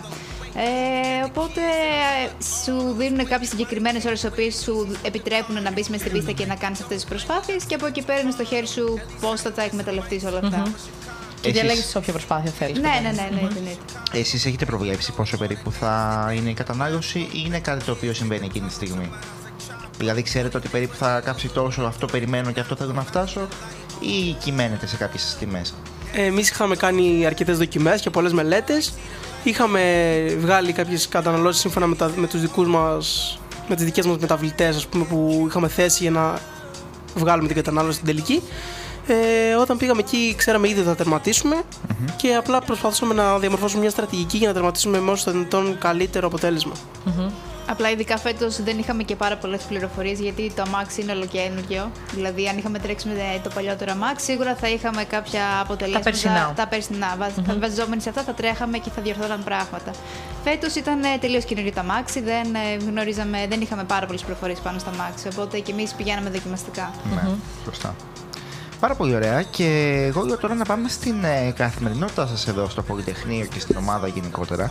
Ε, πόσο χρόνο περνάτε ουσιαστικά μέσα στην ημέρα, πηγαίνετε κάθε μέρα στο εργαστήριο; Αυτή είναι μια πάρα πολύ καλή ερώτηση, γιατί πολλοί νομίζουν ότι μπαίνουν στην ομάδα και υπάρχει ένα συγκεκριμένο ωράριο. Δηλαδή, ας πούμε, ότι θα πηγαίνω κάποιε ώρε το πρωί και θα είναι καλυμμένη η ομάδα. Ε, αυτό δυστυχώς δεν υπάρχει. Ε, ειδικά μετά τα Χριστούγεννα που ξεκίνησε η εντατική δουλειά, ήμασταν εκεί από τις 10 η ώρα το πρωί μέχρι πολλές φορές και ξημερώματα. Πίστευτο. Κάθε μέρα. Δηλαδή ήταν πάρα πολύ δύσκολο, αλλά ανταμυφθήκαμε. Είναι αυτό που λέγατε πριν ότι δίνεις όλη σου τη μέρα. Ναι, και δεν- κάνεις πολλές δώσαμε όλη θυσίες. μας την ψυχή. Αυτό όμως εξαρτάται με το αν έχετε κάποιο σοβαρό task όπως ο διαγωνισμός ή είναι γενικότερα τόσες οι ώρες που περνάτε, ό,τι και να έχετε. Ε, εντάξει, τώρα σίγουρα επειδή ξέραμε ότι θα τρέξουμε στο διαγωνισμό, είχαμε επικεντρωθεί σε αυτό και στόχος ήταν να ολοκληρωθεί το αμάξι για να μπορεί να είναι κατάλληλο και να τρέξει στο διαγωνισμό. Τώρα αυτός είναι κάθε χρόνος στόχος βασικά, οπότε τρέχουμε για αυτό. Ε, Ναι. Απλά το αμάξι φέτος, επειδή είχε ξεκινήσει και δεν είχε προλάβει να ολοκληρωθεί, χρειάστηκε πολύ παραπάνω χρόνο για να ολοκληρωθεί. Οπότε χρειαζόμασταν και τις κατάλληλες ώρες για να το ολοκληρώσουμε. Το καλοκαίρι λειτουργεί το εργαστήριο. Ε, Κανονικά το καλοκαίρι δεν λειτουργεί το εργαστήριο. Τα λέμε πάλι από τη νέα χρονιά με τα παιδιά. Ναι. Αλλά εμείς μιας και έχουμε γίνει ωραία παρέα, μπορεί να. ε, Συνήθως μπορεί, μπορεί, ας πούμε, αν τώρα που θα ανοίξουμε αιτήσεις για τα νέα μέλη, ε, μπουν κάποια νέα μέλη, ίσως να χρειαστεί να κάτσουμε το καλοκαίρι, να γίνει λίγο προετοιμασία, να τα πούμε λίγο, να γνωριστούμε καλύτερα. Είναι Μια ευκαιρία, ας πούμε, και το καλοκαίρι που δεν έχουμε και τα μαθήματα, να αφιερώσουμε λίγο περισσότερο χρόνο στα νέα μέλη, να, να μπουν στο κλίμα. Πάντως, γενικά, μέσα από όλη αυτή τη διαδικασία, το ότι ήσασταν από τι 10 ώρα το πρωί μέχρι τα ξημερώματα και το έχετε περάσει τόσο χρόνο μαζί, είναι αυτό ουσιαστικά που σας κάνει να δεθείτε. Ναι, ακριβώς. Δηλαδή, μέσα από, τη, από τις δύσκολες καταστάσεις, το άγχος, του τσακωμούς. Δηλαδή, σίγουρα υπάρχουν τσακωμοί, διαφωνίες, εντάσεις. Αυτό όμως εν τέλει σε κάνουν ε, να δεθεί με, τους υπο- με τα υπόλοιπα άτομα της ομάδας. Πρέπει να έχουν υπάρξει εντάσεις και εντάσεις. Από ό,τι Είμαστε, καταλαβαίνω. είμαστε πολύ αγαπημένοι. Μήπως ο Μάνο δημιουργεί όλες τις εντάσεις; Κάτι ε, εντάξει, τέτοιε είμαι λίγο πιο πράγματα. ευέξαπτος νομίζω. Έτσι, μάλλον δεν τα βγάλω καλά. Είμαι λίγο ευέξαπτο, αλλά ξέρουν όλοι ότι. Απαγάπητε κάτι. είναι, είναι από αγάπη για το project. Στο τέλος Απαγάπη όμως υπερβολική. είστε αγαπημένοι να φανταστώ Ναι, ό,τι ναι. και να γίνει έτσι. Εντάξει, νομίζω κάθε μεγάλο project που έχουμε συναντήσει μέχρι στιγμή δεν υπάρχει περίπτωση να μην Τα υπάρχει. νιώθω λίγο μέσα μου όλα αυτά. Ναι, ναι. Λίγο, ναι. Παιδιά, και εμείς έτσι είμαστε. Ναι. Σε χαμηλό βαθμό, αλλά και εμείς τσακωνόμαστε. Εντάξει. Εμείς ναι. Τραγούδι να φανταστώ δεν σκεφτήκατε; Εννοείται πως όχι. να απαντήσουμε και σε μια κοπέλα που ρωτάει για Σε όλα το θα συνδέεται με τη απαντήσουμε. σχολή. Σε όλα θα Πριν βάλουμε τραγουδάκι. Σε μια κοπέλα είπε. Τώρα είναι κοπέλα. Αλλά Βάνκα. η Βάνκα Το δεν είναι Βαγγέλη. κοπέλα, είναι ο Βαγγέλης. Ε, Μιχάλη, το Βαγγέλη. Πόρε, Είναι φίλε. από εδώ από το ράδιο. Συγγνώμη, αν είσαι δικός μας Ευάγγελο, άνθρωπος. συγγνώμη. λοιπόν, είναι και ο Βαγγέλης στο ίμι και ρωτάει ότι σε συνδυασμό με τη σχολή πώς πάνε τα πράγματα. Αφήνεις λίγο πίσω τα πάντα για να ασχολείσαι με την ομάδα; Και θέλω να πατήσω εγώ πάνω σε αυτή την ερώτηση και να πω ότι Ναι. θα έρθει ένας δικηγόρος στο διαβόλιο και θα πει ότι ρε παιδιά, τι μου λέτε τώρα εσείς να συμμετέχω σε ομάδα εδώ, είμαι σε ένα ήμι, σε ένα μη πιδέλτε, σε ένα οποιοδήποτε που δεν μου αφήνει χρόνο να ανασάνω. Θα συμμετέχω και σε ομάδα και θα είμαι από τις 10 το πρωί μέχρι τα ξημερώματα. Ε, η αλήθεια θα είναι λέγατε στο πως παιδί εσείς; Ο καθένας κάνει τις δικές του υποχωρήσεις. Δηλαδή είναι στο χέρι του καθενός πόση ώρα θα αφιερώσει για την ομάδα. Ε, Όμως, δηλαδή, δεν χάνουμε τον χρόνο μας. Ο κόπος ανταμείβεται. Μπορεί λίγο να μείνει πίσω στη σχολή. Αλλά για παράδειγμα, η Ολλανδία και το Άσεν και ο διαγωνισμός ήταν μια εμπειρία η οποία αξίζει ας πούμε, να αφήσεις λίγο τη σχολή πίσω για να το ζήσεις όλο αυτό. Μαθαίνεις πολλά πράγματα. Οπότε έχει τα καλά του, έχει και κάποια, ας πούμε, καλά θα μπορούσε να πει, κα- κακά θα μπορούσε να πει κάποιος. Πάει κάπως έτσι. Απλά εγώ θα εστιάζω στο τι μαθαίνεις. Αυτό, Δηλαδή είναι αυτό. αρκετά Αυτό είναι το πιο εκπαιδευτική σημαντικό. ομάδα. Ναι, ναι, ναι. Και μπορεί στο μέλλον να σου ανοίξει πρώτον απ' όλα πόρτες Ναι. για πιθανή εργασία. Αν σε ενδιαφέρει αυτό το κομμάτι για να ασχοληθείς. Στην τελική μπορεί να το δεις και να πεις ότι δεν μ' αρέσει να ασχοληθώ, που και αυτό κέρδος είναι. Ναι. Να πεις ότι εγώ δεν μπορώ αυτή την πίεση, δεν μπορώ να ασχοληθώ με κάτι τέτοιο. Και γενικά είναι αυτό που έλεγε πριν ο Μάνος, ότι σε βοηθάει να δεις πρακτικά κάποια πράγματα που δεν τα βλέπεις τόσο πολύ στη σχολή. Γιατί οποίο ασχολούμαστε είναι πάρα πολύ με το βασικό, θεωρητικό έτσι. κομμάτι. Ε, και να, σε πολύ μικρό χρόνο, ας πούμε. Δηλαδή, ας πούμε, μια εβδομάδα στο διαγωνισμό, ένα παιδί ήμι, ας πούμε, μπορώ να μιλήσω εγώ για αυτή τη σχολή, μπορώ να μιλήσω. Ένα παιδί ήμι που θα ερχόταν στο διαγωνισμό, μια εβδομάδα θα μάθαινε στο διαγωνισμό πιο πολλά πράγματα από όσο έχει μάθει Σε όλη τη ζωή. Σε πέντε χρόνια. σε όλο. ναι, δεν, δεν το λέω για να υποστηρίξω πάρα πολύ την ομάδα. Το λέω από την άποψη ότι εγώ ήμουν έτσι. Ναι. Δηλαδή, εγώ αυτό το συνέστημα μου έχει βγει τώρα. Ότι γιατί εγώ ήμουν ένας φοιτητής ο οποίος τελείωνε το τέταρτο έτος, δεν χρωστά κανένα μάθημα. Ήμουν κομπλές υποχρεώσεις μου, ένιωθα ότι είμαι, τα ξέρω όλα, ότι είμαι μια χαρά και μπήκα στην ομάδα και συνειδητοποίησα ότι Δεν ξέρεις. φίλε, ναι, έχεις κι άλλα. Και Ναι. στρώθηκα και κατάλαβα ότι ε, εδώ είναι το ψωμί, εδώ μαθαίνεις. Στην ομάδα μαθαίνεις. Να, πιάσουν- να πιάσουν τα χέρια σου να κάνουν κάτι ολοκληρωμένο. Στον συγκεκριμένο τομέα φυσικά. Γιατί εντάξει, αν κάποιος άλλος θέλει να ασχοληθεί με προγραμματισμό, δεν θα έρθει στη δικιά σας ομάδα, φαντάζομαι. Και κοίταξε, Όχι. η, η ομάδα έχει πολύ προγραμματισμό. Εγώ στην ομάδα, ας πούμε, για τη δουλειά μου είναι προγραμματισμός. Α, οκ. Ε, το αυτοκίνητο έχει εγκέφαλο, ο οποίο σκέφτεται και παίρνει αποφάσεις. Και έχει πάρα πολλούς παραμέτρους ασφαλείας, το οποίο του αποφασίζει μόνος του. Ναι. Μόνος του το αυτοκίνητο για το αν συνεχίσει να λειτουργεί ή όχι. Α, δηλαδή στην ουσία σε περίπτωση έκτακτης ανάγκης, ας πούμε, είσαι το οτιδήποτε, αν θα. Ναι, το αυτοκίνητο έχει, είναι εξοπλισμένο με συστήματα το οποίο, αν μέσα στην πίστα κάτι συμβεί και ο οδηγός δεν το πάρει χαμπάρι, είναι προγραμματισμένο να σταματήσει και να, να προστατεύσει τον οδηγό από κάθε τι που μπορεί να πάθει. Πολύ Hey, έγκαιρα. δεν το είχα σκεφτεί καν αυτό, wow. Άρα ουσιαστικά είναι σαν ένα σύγχρονο αυτοκίνητο που έχει όλη την τεχνολογία πάνω του Ναι, και ναι, μπορεί ναι, και να ναι. αποφασίζει για διάφορα Ε, πράγματα. Σκεφτείτε έτσι. το ότι τα περισσότερα κύπελα που έχουμε πάρει σαν ομάδα είναι στους διαγωνισμούς ασφαλείας. Ναι. Τα, οποία, ε, ο- τα οποία κύπελα οφείλονται σε αυτό. Ότι πρώτα κοιτάμε safety first. Πρώτα κοιτάμε αυτό. Ότι το αυτοκίνητο είναι εξοπλισμένο έτσι ώστε ό,τι και να γίνει πρώτα να σταματάει, να, να μπορεί να βγει ο οδηγός με ασφάλεια, να μην υπάρχει κίνδυνος για τους επιβατε και μετά να λειτουργεί σωστά, να είναι αποδοτικό και να πάμε στο διαγωνισμό. Να κάνω μια πολύ χαζή ερώτηση. Ναι, ναι. Έχει ζώνη το αυτοκίνητο. βέβαια, βέβαια. και είναι σαν την Πάντως- κλασική ζώνη που έχει Όχι, το. όχι. Είναι η ζώνη που μπαίνει έτσι. Οκ. Πάντως, όντως, βλέπουμε τώρα και όλες οι μεγάλες αυτοκινητοβιομηχανίες χρησιμοποιούν την τεχνολογία πρώτα για την ασφάλεια. Δηλαδή, έχουν κάνει πάρα πολλά μεγάλα βήματα για την ασφάλεια και περνάνε τα crash test με όλες τις προϋποθέσεις. Οπότε είναι πάρα πολύ βασικό που ακολουθείτε εσείς αυτή την τακτική. Και όπως λέγαμε και πριν, α, θα προσθέσω εγώ ότι είναι ουσιαστικά, το έχουμε πει και πολλές φορές σε αυτή την εκπομπή, ότι οι συγκεκριμένες σχολέ δυστυχώς εστιάζουν πάρα πολύ στην ε, θεωρία και βγαίνουν οι περισσότεροι φοιτητές και δεν ξέρουν τίποτα. Τα μαθαίνουν μετά μεν, σε όπου και αν πάνε, ε, αλλά φτάνουν σε ένας σημείο να μην ξέρουν τίποτα. Οπότε αυτό που κάνετε σε αυτή τη στιγμή είναι πάρα πολύ βασικό γιατί θα βγείτε από τη σχολή ήδη έχοντας μια προπηρεσία πάνω σε ένα τέτοιο κομμάτι που δεν έχουν όλη την ευκαιρία να αποκτήσουν.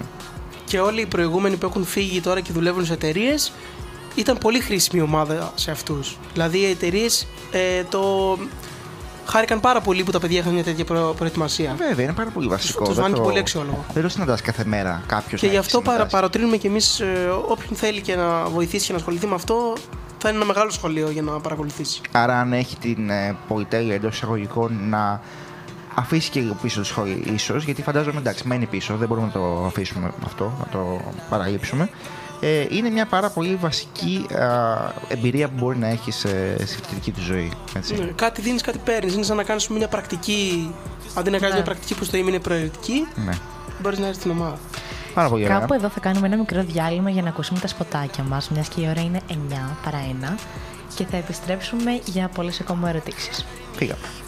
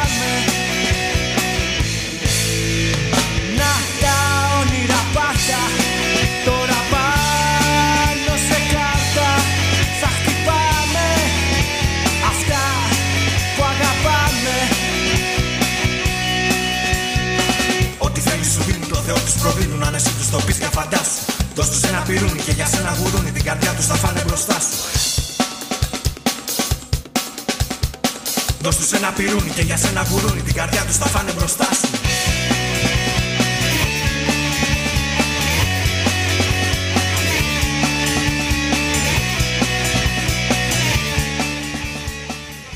Επιστρέφουμε λοιπόν μετά από τα σποτάκια μας και με μια πολύ μεγάλη αλλαγή πέρα στη μουσική. Όπως πάντα. Σκέφτομαι να κάνω το TikTok που λέει ότι αν είχα 5 λεπτά για κάτι, Ναι.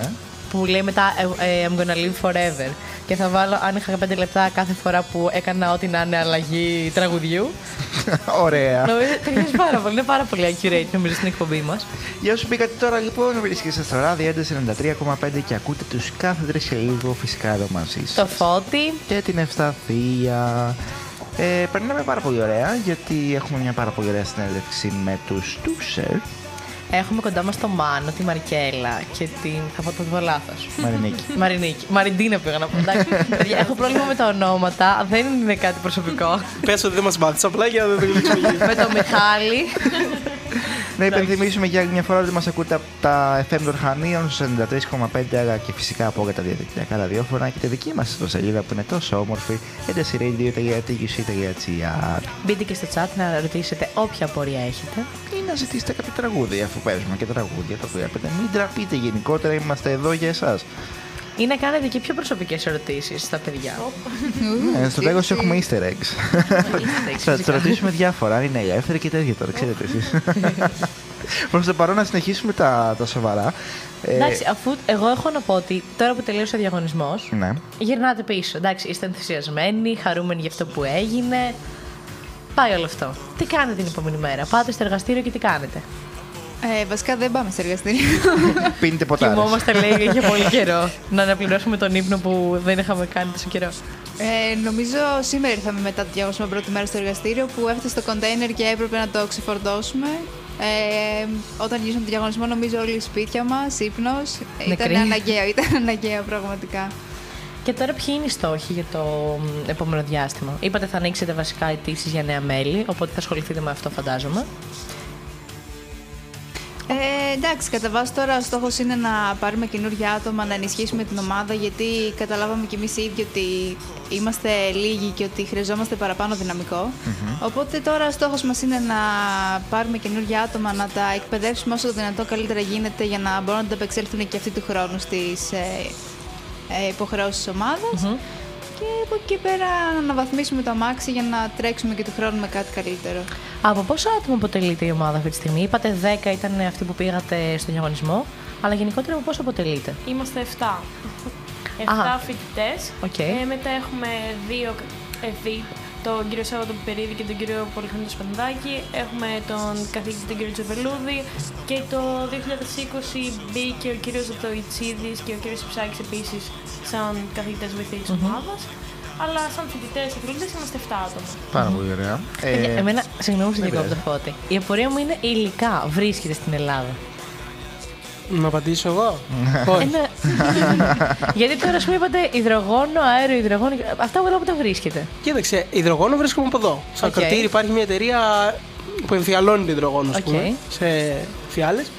Ε, γενικά, ο- εμείς με τα ηλεκτρονικά μας που ψωνίζουμε, ψωνίζουμε όλα από το εξωτερικό.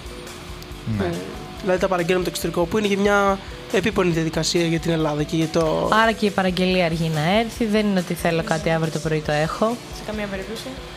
Και Μπήκε αυτό- κάποιο στο chat καλησπέρα στην όμορφη ομά. Καλησπέρα Καλώς η στον ομάδα. όμορφο Ομά. Εννοεί. Καλησπέρισμα λοιπόν και εσένα ή εσάς, άμα είστε λίγο πιο, ναι. Ε, αυτά, αυτές οι παραγγελίες ουσιαστικά γίνονται από χρηματοδοτήσεις από χορηγούς εξωτερικούς, βοηθάει και το Πολυτεχνείο. Πώς γίνεται η όλη διαδικασία; Ε, λοιπόν, ε, κυρίως αυτό που παίρνουμε είναι από. Βασικά, όχι κυρίως. Αυτό που παίρνουμε είναι από χρηματοδοτήσεις των χορηγών μας. Γενικά, σε μια εθελοντική ομάδα σαν τη δική μας είναι πολύ σημαντική η βοήθεια των χορηγών. Ε, είτε μας δίνουν χρήματα, είτε μας δίνουν υλικά. Τα χρησιμοποιούμε ανάλογα και πάει λέγοντας. Και θέλετε να μας αναλύσετε λίγο το τι κάνει ο καθένας ό,τι αφορά το αυτοκίνητο. Μας είπε και ο Μάνος πριν ότι επενδύουν πολύ στον πραγματισμό που αφορά την ασφάλεια. Τι άλλο περιλαμβάνει η κατασκευή του αυτοκινήτου; Ε, Ο καθένας εδώ πέρα είναι από ένα τομέα της ομάδας, οπότε μπορεί να μιλήσει ξεχωριστά για τη δουλειά του. Οπότε ας μιλήσει πρώτος που θέλει. Λοιπόν, να ξεκινήσω εγώ με τα ηλεκτρονικά. Είμαστε λοιπόν τρία άτομα που ασχολούμαστε με το τομέα των ηλεκτρονικών. Εσύ, ο Αλέξανδρος και ο Βασίλης. Έχει γίνει σαφές πλέον. Εγώ, Αλέκτρος και ο Βασίλης, λοιπόν. Εγώ ασχολούμαι με τον προγραμματισμό, αλλά όχι πάντα, όχι μόνο με αυτό. Προσπαθώ να βοηθάω όπου υπάρχει πρόβλημα και ζήτηση. Το ίδιο και τα υπόλοιπα παιδιά, ο Αλέκτρος και ο Βασίλης, λοιπόν. Ε, κατασκευάζουμε καταρχήν πλακέτες δικές μας στο εργαστήριο. Πάρα πολύ ωραία. Ε, Πώς το δηλαδή- κατασκευάζετε. υπάρχει μια διαδικασία με χημικά στην οποία ε, δημιουργείς ένα σχέδιο, το τεστάρεις, το εκτυπώνεις, το περνάς μια, παίρνεις, υπάρχουν κάποιες ε, ειδικές πλακέτες που αγοράζουμε από το εξωτερικό και τις, ε, με χημικά υπάρχει μια διαδικα- διαδικασία συγκεκριμένη, με χημικά την διαμορ, διαμορφώνεις το σχέδιο πάνω στην πλακέτα. Οκ. Και σε αγοράζεις. Καλησπέρα και στον Κρι που μπήκε στο chat. Sorry που σε διέκοψα. Καλησπέρα. Καλώς τον Chris. Ε, οπότε Είναι η Κρι. η Chris, ο Chris. Α, δεν ξέρω. Εσύ μου είπες όχι, γι' αυτό είπα. εγώ. Ο Κρι. Ε, λοιπόν, οπότε όποιος μπει στην ομάδα και ασχοληθεί με τα ηλεκτρονικά θα μάθει να φτιάχνει και πλακέτες. Μόνος του Αυτό wow μου φαίνεται. Είναι, ας πούμε. είναι. Πολύ και εντυπωσιακό. κάνουμε πολλά πράγματα. Δηλαδή, όλα, όλα αυτά από τα φώτα του αμαξιού, από το, όλους τους ε, τομείς ασφαλείας, από τα τους ολοκαθαριστή- ακόμη και ολοκαθαριστήρια έχει το αυτοκίνητο κανονικά. Είναι τα πάντα φτιαγμένα και κατασκευασμένα και σχεδιασμένα στο Πολυτεχνείο μας μέσα. Ότι έχει καλώδιο δηλαδή σε απλά Ότι, ελληνικά, το ότι τα αναλαμβάνετε πάντα, τα εσείς. πάντα. Και προσπαθούμε να μειώσουμε όλα τα καλώδια, να γίνουν όλα ε, με πλακέτες και με... Οκ. Εγώ κάπου εδώ έχω να κάνω μια πορεία δύο ώρες πριν για την προηγούμενη συζήτηση. Οι καιρικές συνθήκες επηρεάζουν την πορεία του αγώνα. Πάρα πολύ. Δηλαδή, αν μια ομάδα τρέξει με βροχή και μια άλλη τρέξει με, χωρίς αέρα ας πούμε, ή διάφορες τέτοιε παράμετρε που μπορεί να επηρεάζουν, αυτό λαμβάνεται υπόψη για τον διαγωνισμό. Ναι, ε, συνήθως όταν βρέχει η πίστα δεν ανοίγει για να τρέξεις. Αν έχει πολύ αέρα, ας πούμε. Ε, με τον αέρα αυτό το συγκεκριμένο δεν το γνωρίζω, αλλά νομίζω ότι δεν, δεν, δεν κλείνει η πίστα λόγω αέρα. Α, αλλά θα μπορεί να υπάρχει μια, επηρεάσεις, ένα ας μειονέκτημα. πούμε. Θα μπορεί να επηρεάσει, αλλά είναι πάνω στον καθένα αν θέλει να βγει την ώρα του αέρα. Αν θέλει να Α, διαγωνιστεί. εφόσον επι- Οκ, κατάλαβα. Και αν, και αν είναι ο αέρας όλες τις μέρες, θα μπορούσε να ρωτήσεις κάποιος αν έχει όλες τις μέρες, τι θα κάνουμε. Αν έχει όλες τις μέρες, όλοι ε, Έχουν την διαγωνίζονται ίδια. με, την, με τα ίδια κριτήρια. Οπότε, Άρα, συγγνώμη πάλι είναι στο προηγούμενο θέμα. Αλλά Ωραία. Έχει πάει και από την άλλη εκπομπή, μη σου πω. Ναι, δεν πειράζει. σε πόσες μέρες έχετε αυτές τις τέσσερις προσπάθειες, σε πόσες μέρες πρέπει να τις κάνετε, ε, μια μισή. Σε μια μισή μέρα. Ναι. Οκ, γιατί είπαμε τρεις ημέρες τεχνικός έλεγχος και μια μισή μέρα ο αγώνας. Τώρα, ερχόμαστε στο θέμα μας. συνεχίζουμε, ναι, συνεχίζουμε με τα μηχανολογικά. Να μας πει η Μαρκέλα για το πώς. Ε, βέβαια. Αρχικά είναι πάρα πολύ εντυπωσιακό που είσαι γυναίκα και είσαι στα μηχανολογικά και θα ήθελα πάρα πολύ να μην είναι εντυπωσιακό και να είναι φυσιολογικό, αλλά είναι. Αυτό γιατί- Το προσπαθούμε λέμε να και το κάνουμε κι εμείς. ξαναλέμε, αλλά έχει τεράστια σημασία γιατί ακόμα δεν έχει γίνει δεδομένο εν έτη 2022. Και είναι ακόμη πιο εντυπωσιακό το ότι είσαι πρώτο έτος μη πιδέλτα και είσαι στα μηχανολογικά. Οπότε. Ισχύει, ισχύει. Είναι πραγματικά και για μένα. Ούτε εγώ το περίμενα, δεν θα πω ψέματα. Τώρα, όσον αφορά εμείς τη δουλειά κάνω εγώ μέσα στην ομάδα, ε, πάνω κάτω και οι τρεις μας κάνουμε σχεδόν τα ίδια. Ε, από εκεί πέρα, εγώ όταν μπήκα στην ομάδα, προσπα... ε, μου δόθηκε μ, η προσωμείωση, ας πούμε. Υπάρχει ένα πρόγραμμα, ο οποίος είναι και χορηγός μας, ε, στο οποίο βάζουμε μέσα κάποια δεδομένα στο, του αμαξιού και από εκεί και πέρα μπορούμε να κάνουμε προσωμιώσει του αμαξιού για να μην χρειάζεται να το βγάζουμε έξω. Ε, να τα κάνουμε μέσα από το πρόγραμμα αυτό και να μπορούμε να κάνουμε εκεί τις βελτιώσεις. Ουσιαστικά είναι σαν να τρέχει το αμάξι. Ναι, ναι, κανονικά. Φτιάχνεις την πίστα, το αμάξι, όλα από την αρχή και το βάζεις να τρέξει και με διάφορους παράμετρους, ελάχιστου παράμετρους και μπορείς να δεις πολύ πιο εύκολα τι φταίει και τι όχι. Βέβαια, ακριβώς επειδή εμείς φέτος δεν είχαμε πολλά δεδομένα για το αμάξι, αυτό το πρόγραμμα έμεινε λίγο πίσω. Οπότε, εγώ μετά ξεκίνησα να ασχολούμαι με τη σχεδίαση και τη 3D εκτύπωση. Το αμάξι γενικά πάνω έχει πάρα πολλά 3D printings. Ε, αυτό γιατί είναι πολύ ελαφριά. Μπορούμε να το Τα φτιάξουμε. εκτυπώνετε εμείς. εσείς στο ναι, ναι, εργαστήριο; ναι. Υπάρχουν ε, οι εκτυπωτές που έχουμε στο εργαστήριο και σχεδιάζουμε το σχέδιο, τα εκτυπώνουμε μόνοι μας, τα βάζουμε πάνω στο αμάξι μόνοι μας. Είναι ό,τι χρειάζεται το αμάξι. Έχει πάρα πολλά 3D print. Μέχρι να φτάσετε στο τελικό σχέδιο, φαντάζομαι κάνετε πάρα πολλές δοκιμές. Ναι, ναι. Ε, Έχουμε, άμα έρθεις να δεις, είναι μια τεράστια σακούλα σκουπιδιών με 3D printing τα οποία είτε έσπασαν, είτε δεν κάνανε, είτε το οτιδήποτε. Ανακύκλωση λοιπόν. Ανακύκλωση, πραγματικά καθαρό πλαστικό. Είχαμε μια εμπειρία με τέτοια πράγματα, γι' αυτό σας το λέει, με 3D printers ουσιαστικά. Ε, περάσαμε πάρα πολύ χρόνο πάνω από Ναι, αυτά ναι, και και εμείς πολλά έχουμε- βγήκανε λάθος. Αν θέλετε και βοήθεια, μπορείτε να περάσετε από το εργαστήριο να σας βοηθήσουν τα παιδιά. Εννοείται, ναι, ναι, αλλά είναι πραγματικά και αυτό πάρα πολύ δύσκολο το 3D printing. Ειδικά τις τελευταίες μέρες είχαμε πολλά προβλήματα με τους εκτυπωτές και μας πήγε και αυτό όλο πάρα πολύ πίσω.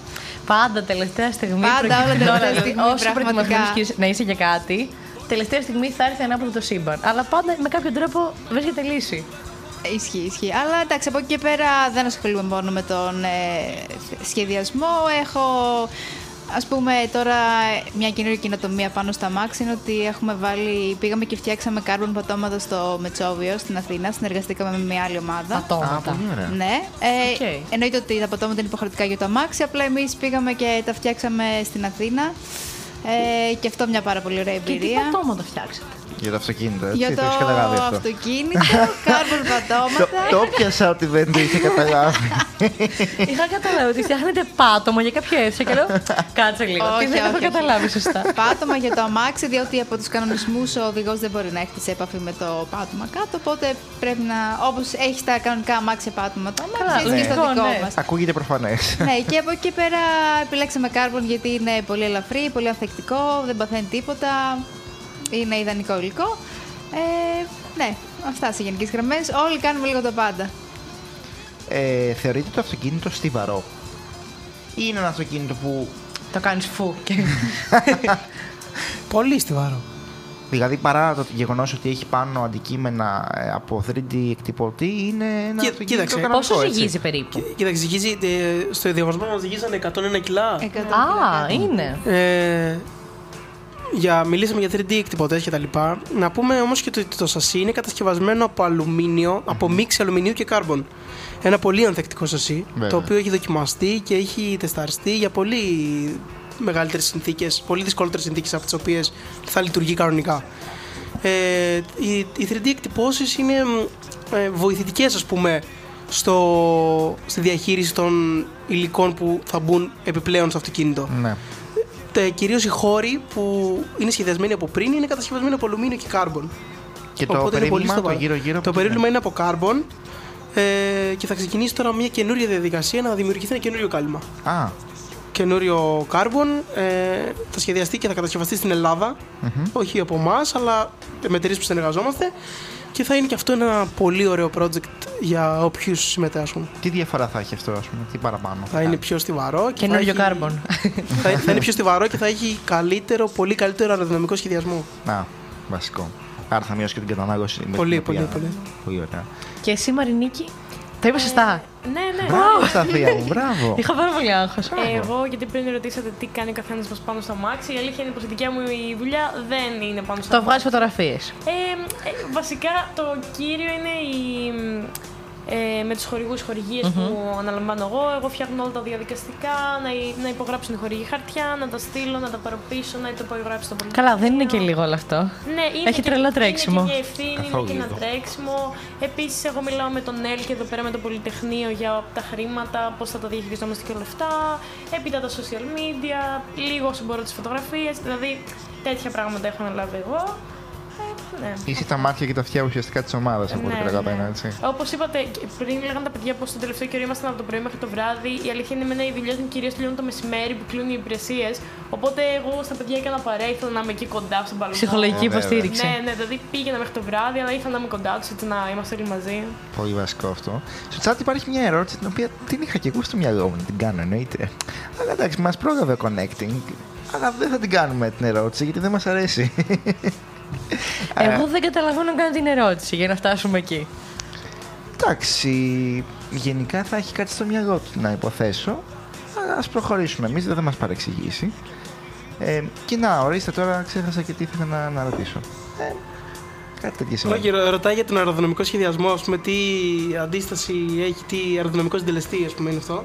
Άρα δεν ξέρεις. Ναι, δεν, δεν, δεν έχουμε αεροδυναμικό συντελεστή. Drag Και- coefficient είναι ο αεροδυναμικός σχεδιασμό. Ναι. Πω, πω, πω. Ε. Οι γνώσεις μου στα αγγλικά είναι τρελές, μιλάω. Ενώ στα γενικά το καταλαβαίνεις αυτό. Ο αερο- αεροδυναμικός σχεδιασμό. Ναι. ζητούμε Μπράβο. συγγνώμη με τον connecting που δεν, δεν έχουμε το, το συντελεστή, αλλά στο καινούριο κάλυμα θα, θα τον έχουμε.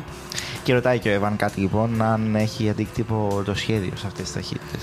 Ε, Van Cat, ο Έντζο Φεράρι έλεγε μια φορά ότι ε, ο αεροδυναμικός σχεδιασμός είναι για αυτούς που δεν μπορούν να φτιάξουν καλούς κινητήρες. Όμως ε, έχει κατερριφθεί αυτός ο μύθος. Πια όλες οι ομάδες που ήταν μπροστά από εμάς έχουν ένα σχεδιασμό που συμφωνεί με τα διεθνή πρότυπα αεροδυναμικού σχεδιασμού, ας πούμε. Οποιο- Οπότε πρέπει να συμβαστούμε, πρέπει να ακολουθήσουμε και εμείς αυτά τα πρότυπα για να είμαστε κοντά σε αυτό. Γιατί μετράει. μετράει. Βέβαια, βέβαια. Ε, καλύψαμε όλες τις ε, κατηγορίες που έχετε στην ομάδα σας ή υπάρχει και κάποια άλλη που. Είμαστε εμείς τρεις. Αυτές οι τρεις δηλαδή είναι οι κατηγορίε. Αυτές τι τρεις είναι δηλαδή, δεν είναι έτσι κάποια άλλη. Όχι, έχουμε τα ηλεκτρονικά, είναι τρία άτομα. Έχουμε τα μηχανολογικά, τρία άτομα. Και έχουμε και τη Μαρνίκη που είναι τη manager Τέλεια. και το marketing της Τέλεια. ομάδας. Καλησπέρα και στον Τζον Ντόε. Καλησπέρα. Εγώ θέλω να ρωτήσω τώρα και κάτι άλλο με αφορμή μια είδηση που διάβασα και λίγο νομίζω ότι εσείς είστε οι κατάλληλοι να μου απαντήσετε σε αυτό. Ε, διάβασα ότι η Ευρωπαϊκή Ένωση έχει σκοπό από το 2035 και μετά να καταργήσει όλα τα βενζινοκίνητα και τα πετρελαιοκίνητα οχήματα Από πότε; από το 2035. Θα το ζήσουμε και αυτό. Αμέ. το μετρό της Θεσσαλονίκης θα έχει γίνει μέχρι τότε ή. Μπα, Και να κατάλαβα. έχει μόνο ηλεκτρικά. Εσείς πιστεύετε ότι γενικότερα μπορεί να γίνει αυτό σε βάθος χρόνου, μπορεί να συνηθίσει ο Έλληνας π.χ. να έχει ένα ηλεκτρικό αυτοκίνητο και να μπει σε αυτή τη διαδικασία. Μπορούμε να το κάνουμε αυτό; Κοίταξε να δεις. Είναι όλο ένας τρόπος, μια συνήθεια. Ένα ένας τρόπος ζωής, ας πούμε. Ναι. Ε, αρχικά τώρα εμείς ας πούμε ασχολούμαστε με την υδρογονοκίνηση, όχι με την ηλεκτροκίνηση, όχι με μπαταριοκίνητα οχήματα, με, ηλεκτ- με οχήματα ηλεκτρικ- ηλεκτρικά που έχουν όμως ως καύσιμό τους το υδρογόνο. Μετατρέπουν το Και όχι το υδρογόνο ηλεκτρικό στην ρεύμα. ενέργειας. Μάλιστα, ναι.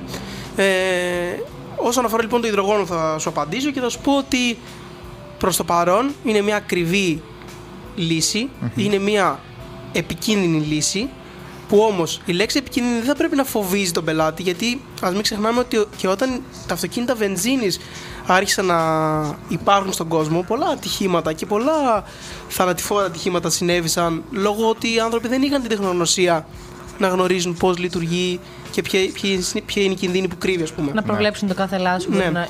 ναι. Τώρα έχουμε και την τεχνολογία και την τεχνογνωσία και σε αυτούς τους καιρούς που ζούμε ξέρουμε όλοι πόσο γρήγορα μαθαίνει ο καταναλωτής πια Βέβαια. Και με τις παραμέτρους ασφαλής που υπάρχουν αυτή τη στιγμή δεν είναι κάτι που θα μας φοβήσει για να κάνουμε το βήμα και να περάσουμε σε αυτό. Επίσης, τώρα έχουμε και πολλούς αυτοματισμούς, τα οποία βοηθάνε και στου κινδύνους. Δηλαδή, αυτό που Ακριβώς λέγαμε αυτό. πριν είναι πράγματα που θα σε προστατεύσουν, τα οποία παλαιότερα δεν υπήρχαν. Ακριβώς αυτό. Δηλαδή, αυτό που σκέφτομαι και εγώ σαν φοιτητής και λέω είναι ότι αν εμείς, σαν μια φοιτητική ομάδα, μπορούμε να πάρουμε όλες τις παραμέτρους που είμαστε φοιτητές και να μην κινδυνεύει καθόλου ο οδηγός μας, τότε μια τεράστια αυτοκι... αυτοκίνητο βιομηχανία μπορεί να το κάνει πολύ ευκολότερα και πολύ καλύτερα από εμάς. Άρα αυτό Και αν που δεν μπορεί, ας καταλαβαίνω- μπορείς να μας καλέσει, να τους βοηθήσουμε. Και βέβαια θα σα καλέσει και θα πάτε Εδώ και πέρα, από παιδιά, ο εδώ. Μάνος 6-9. Καλησπέρα στην Κρυστάλλιν και στον ή στην Καλησπέρα, whatever. Κρυστάλλιν. Νιώθω ότι είναι η whatever. Ναι, και εγώ αυτό νιώθω. Ε, Yes. Άρα αυτό που εσείς ε, λέτε ουσιαστικά τώρα είναι το ιδανικό θα ήταν ε, να κινούμαστε με υδρογόνο, μια που αυτό δεν έχει και ρήπους, έτσι, αυτό περιγράφετε και εσείς και στην ομάδα σας, ότι είναι κάτι που δεν έχει ρήπους, ενώ τα ηλεκτρικά αυτοκίνητα ναι μεν κινούνται με ηλεκτρισμό, αλλά αυτή η ενέργεια κάπως παράγεται. Και οι μπαταρίες που χρησιμοποιεί το αυτοκίνητο χρόνια και χρόνια, κάποια στιγμή που θα, πετα... θα τελειώσει η ζωή τους, Θα μολύνει το περιβάλλον. αν μπράβο, δεν έχουν κάτι να γίνουν. Επομένως, αυτή η κίνηση είναι ιδανικότερη αυτή τη στιγμή με το υδρογόνο, αλλά είναι πάρα πολύ ακριβή για την ώρα. Ναι, αλλά η ακρίβεια θα, θα ρυθμιστεί όταν βγει στη μαζική παραγωγή. Έτσι ήταν και. Μην ξεχνάμε ότι όταν βγήκαν τα αυτοκίνητα, τα βενζινοκίνητα, οι άνθρωποι είχαν άλογα και κάρα και οι πλούσιοι είχαν μόνο αυτοκίνητα βενζινοκίνητα. Τώρα πάλι κάπως έτσι θα γίνει και μετά θα γίνει μαζικότερο. Και σε πιο σύντομο χρονικό διάστημα, γιατί οι καιροί που ζούμε συντομεύουν το. Μέχρι να βγει κάτι άλλο μετά. Κάπως έτσι. Εδώ πέρα μας ρωτάνε στο chat αν βγαίνει νερό από τ' αμάξι όταν. Ναι, ναι, ναι. Η εξάτμιση του αυτοκινήτου είναι νερό, είναι υδρογόνο και οξυγόνο. Ναι. Οκ. Σε αέρια μορφή. ναι, ναι. Υπάρχει κάποια προοπτική να πάμε προς το εκεί κάποια στιγμή; Ή είναι κάτι πάρα πολύ μακρινό; Ή ουτοπικό θα έλεγα εγώ ή και καλύτερα. ουτοπικό όντως. Ε, Εγώ θα πω ότι είναι δύσκολο, γιατί μ, πρέπει να δημιουργηθούν σταθμοί στους οποίους θα μπορείς να φορτίσεις μέσα εισαγωγικά το αμάξι σου με υδρογόνο, το οποίο θέλει χρόνο. Θέλει δηλαδή περίπου κάθε φόρτισμα 40 λεπτά. Οπότε δεν είναι ανέφικτο, αλλά είναι δύσκολο. Ναι. Αντικειμενικά βέβαια και τα ηλεκτροκίνητα αυτοκίνητα που προσπαθούν να πλασάρουν αυτή τη στιγμή αυτό, συ- με αυτό σημαίνει με αυτά. Έχουν μια ε, αυτονομία περίπου στα 300-400 χιλιόμετρα και απαιτούν μια φόρτιση κάπου στις ε, 6-7 ώρες ανάλογα το φορτιστή, έτσι. Ναι, κοίτα, ήδη το πρώτο πρατήριο στην Ελλάδα έχει γίνει πραγματικότητα. Το πρώτο πρατήριο υδρογόνου Ναι. έχει γίνει πραγματικότητα. Οπότε οδεύουμε προς αυτή την κατεύθυνση. Εντάξει, σαφώς και υπάρχει, αλλά φαντάζομαι μέχρι αυτό να γίνει ευρέω γνωστό και να γίνει παντού και, όλα αυτά θα υπάρχουν, πάρει. υπάρχουν ήδη δύο μοντέλα που έχουν βγει στην παραγωγή. Δηλαδή, ας πούμε, το Toyota έχει βγάλει το Mirai που είναι υδρογονοκίνητο καθαρά. Ναι. Και η Hyundai έχει βγάλει ένα, δεν θυμάμαι αυτή τη στιγμή το όνομα. Αλλά γενικά, αν ας πούμε το υδρογονοκίνητο δεν είναι υβριδικό, αλλά έχει μόνο το υδρογόνο σαν πηγή ρεύματος, ε, σαν πηγή ενέργειας, συγγνώμη, ε, η, το γέμισμα ας πούμε, που λέμε, θα, ισ- ο χρόνος του γεμίσματος θα ισοδυναμεί με το χρόνο γεμίσματος της βενζίνης. Ναι. Οπότε δεν θα είναι, κάτι, δεν θα είναι σαν τα Α, άρα βενζινοκίνητα. θα είναι γρήγορο. Ναι, ναι, ναι. Οι, Οκ. ήδη, ήδη οι φορτιστές που υπάρχουν, φορτιστές, τα πρατήρια που υπάρχουν δουλεύουν ακριβώς όπως στη βενζίνη. Συνδέεις με, υπάρχουν άλλη, άλλη εγκατάσταση. Θέλει, θέλει πολύ πιο ακριβή εγκατάσταση και πολύ πιο σύγχρονη. Αλλά η ανανέωση γίνεται με στον ίδιο χρόνο που γίνεται και ένα βενζινοκίνητο. όχι. Η τιμή του υδρογόνου είναι. Βλακεία ρωτάω πάλι. ε. Όχι, όχι, μια Είναι χαρά. πιο ακριβή από. Πιο φτηνή. Α, είναι πιο Α, είναι φθηνή. Ναι, είναι πιο πολύ πιο φτηνή. φτηνή από τη βενζίνη. ναι. Ειδικά, Άρα- το- ειδικά έτσι όπως έχει πάει η βενζίνη τώρα. ναι. Άρα γιατί δεν έχουμε κατευθυνθεί προς τα εκεί. Θεωρείτε ότι είναι και λίγο Υπάρχουν κάποιος και λόγος συμφέροντα. κερδοσκοπίας, έτσι; Προφανώς υπάρχουν και συμφέροντα πίσω από αυτό.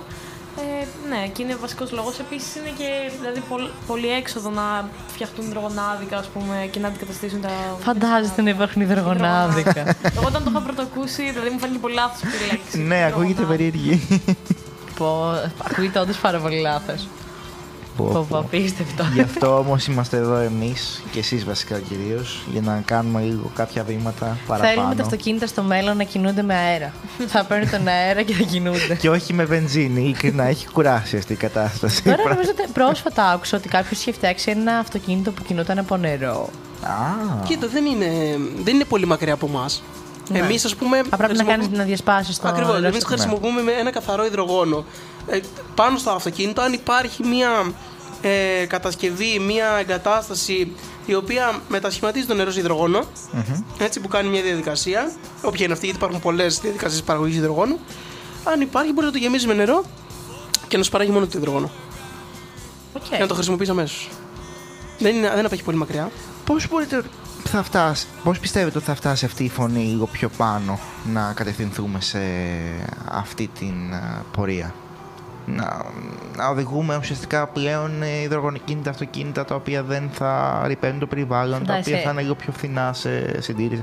Όχι σε συντήρηση, γιατί μπορεί να έχουν ακριβή συντήρηση, αλλά σε κόστος ουσιαστικά κίνησης. Ε, αρχικά πιστεύω πρέπει να φτιαχτούν περισσότερα οχήματα. Τώρα υπάρχουν μόνο δύο στην αγορά. Ε, Προφανώς δεν είναι εύκολο κάποιος απλός πολίτης να αποκτήσει ένα από αυτά τα οχήματα. Πρέπει Ναι. να φτιαχτούν τα υδρογονάδικα που είπαμε. Και πρώτο Θεός, όταν σε αρκετά χρόνια, πιστεύω από τώρα, δεν νομίζω να γίνει σε επόμενα 10 χρόνια, ας πούμε, έχουμε Βέβαια. φτάσει εκεί πέρα. Ε, πιστεύω πως πλέον θα είναι φυσιολογική εξέλιξη να αντικαταστήσουν τα αμάξια, τα βενζινοκίνητα. Ναι, αυτό. Πάρα Εγώ πολύ θα ωραία. έλεγα, αυτό, συγγνώμη που πήγα να σε διακόψω πριν, φαντάζεσαι στο μέλλον να είναι νεράδικα και να γεμίζουμε νερό. Θα γεμίσει από το σπίτι σου πολύ απλά. Εντάξει, όχι, γιατί μπορεί να, να θέλει επιονισμένο νερό και να θέλει μεγάλες ποσότητες ναι, που δεν πρέπει εντάξει. στο σπίτι. εντάξει. Ε, Λοιπόν, απίστευτο. τι λέτε, πάμε να ακούσουμε λίγο μουσικούλα; Ναι, ναι. Πάμε να ακούσουμε λοιπόν σιωπή από ξύλινα σπαθιά. Ε, Αμέ.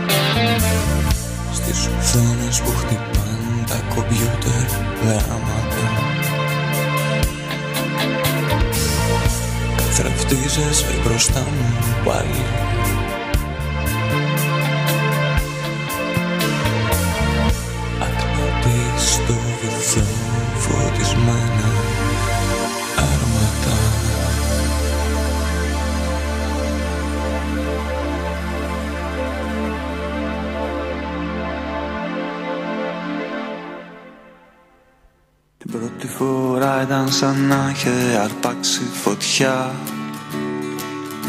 Κάπου μέσα βαθιά Κάτι μες στην ψυχή μου.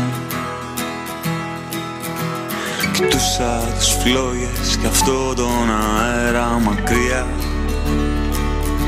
Να αλλάζει αργά Τις σκιές της ερήμου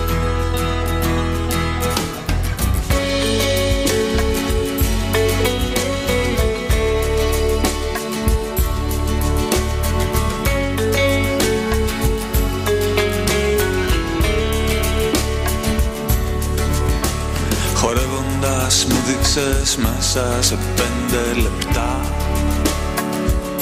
Τι θα πει πουθενά Και πως χάνεται ο χρόνος. Ότι αν το πιστέψεις τα αλήθεια η αγάπη μπορεί. Ότι αν αφαιθείς Σ' οδηγάει ο δρόμος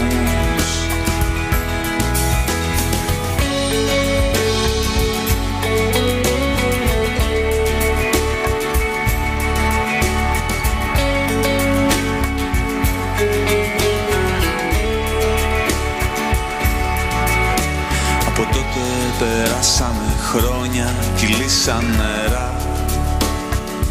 Όμως κάπου βαθιά η φωτιά καίει ακόμη. Λυπάμαι που έφυγα εκείνη τη νύχτα κρυφά.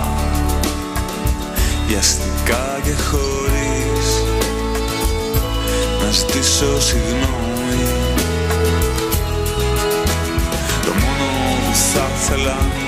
κάποτε σε ξαναδώ. Είναι να πω ευχαριστώ για το θαύμα που είδα. Και να δώσω για μια τελευταία φορά το ρυθμό. Στον τρελό σου χώρο στη λευκή καταιγίδα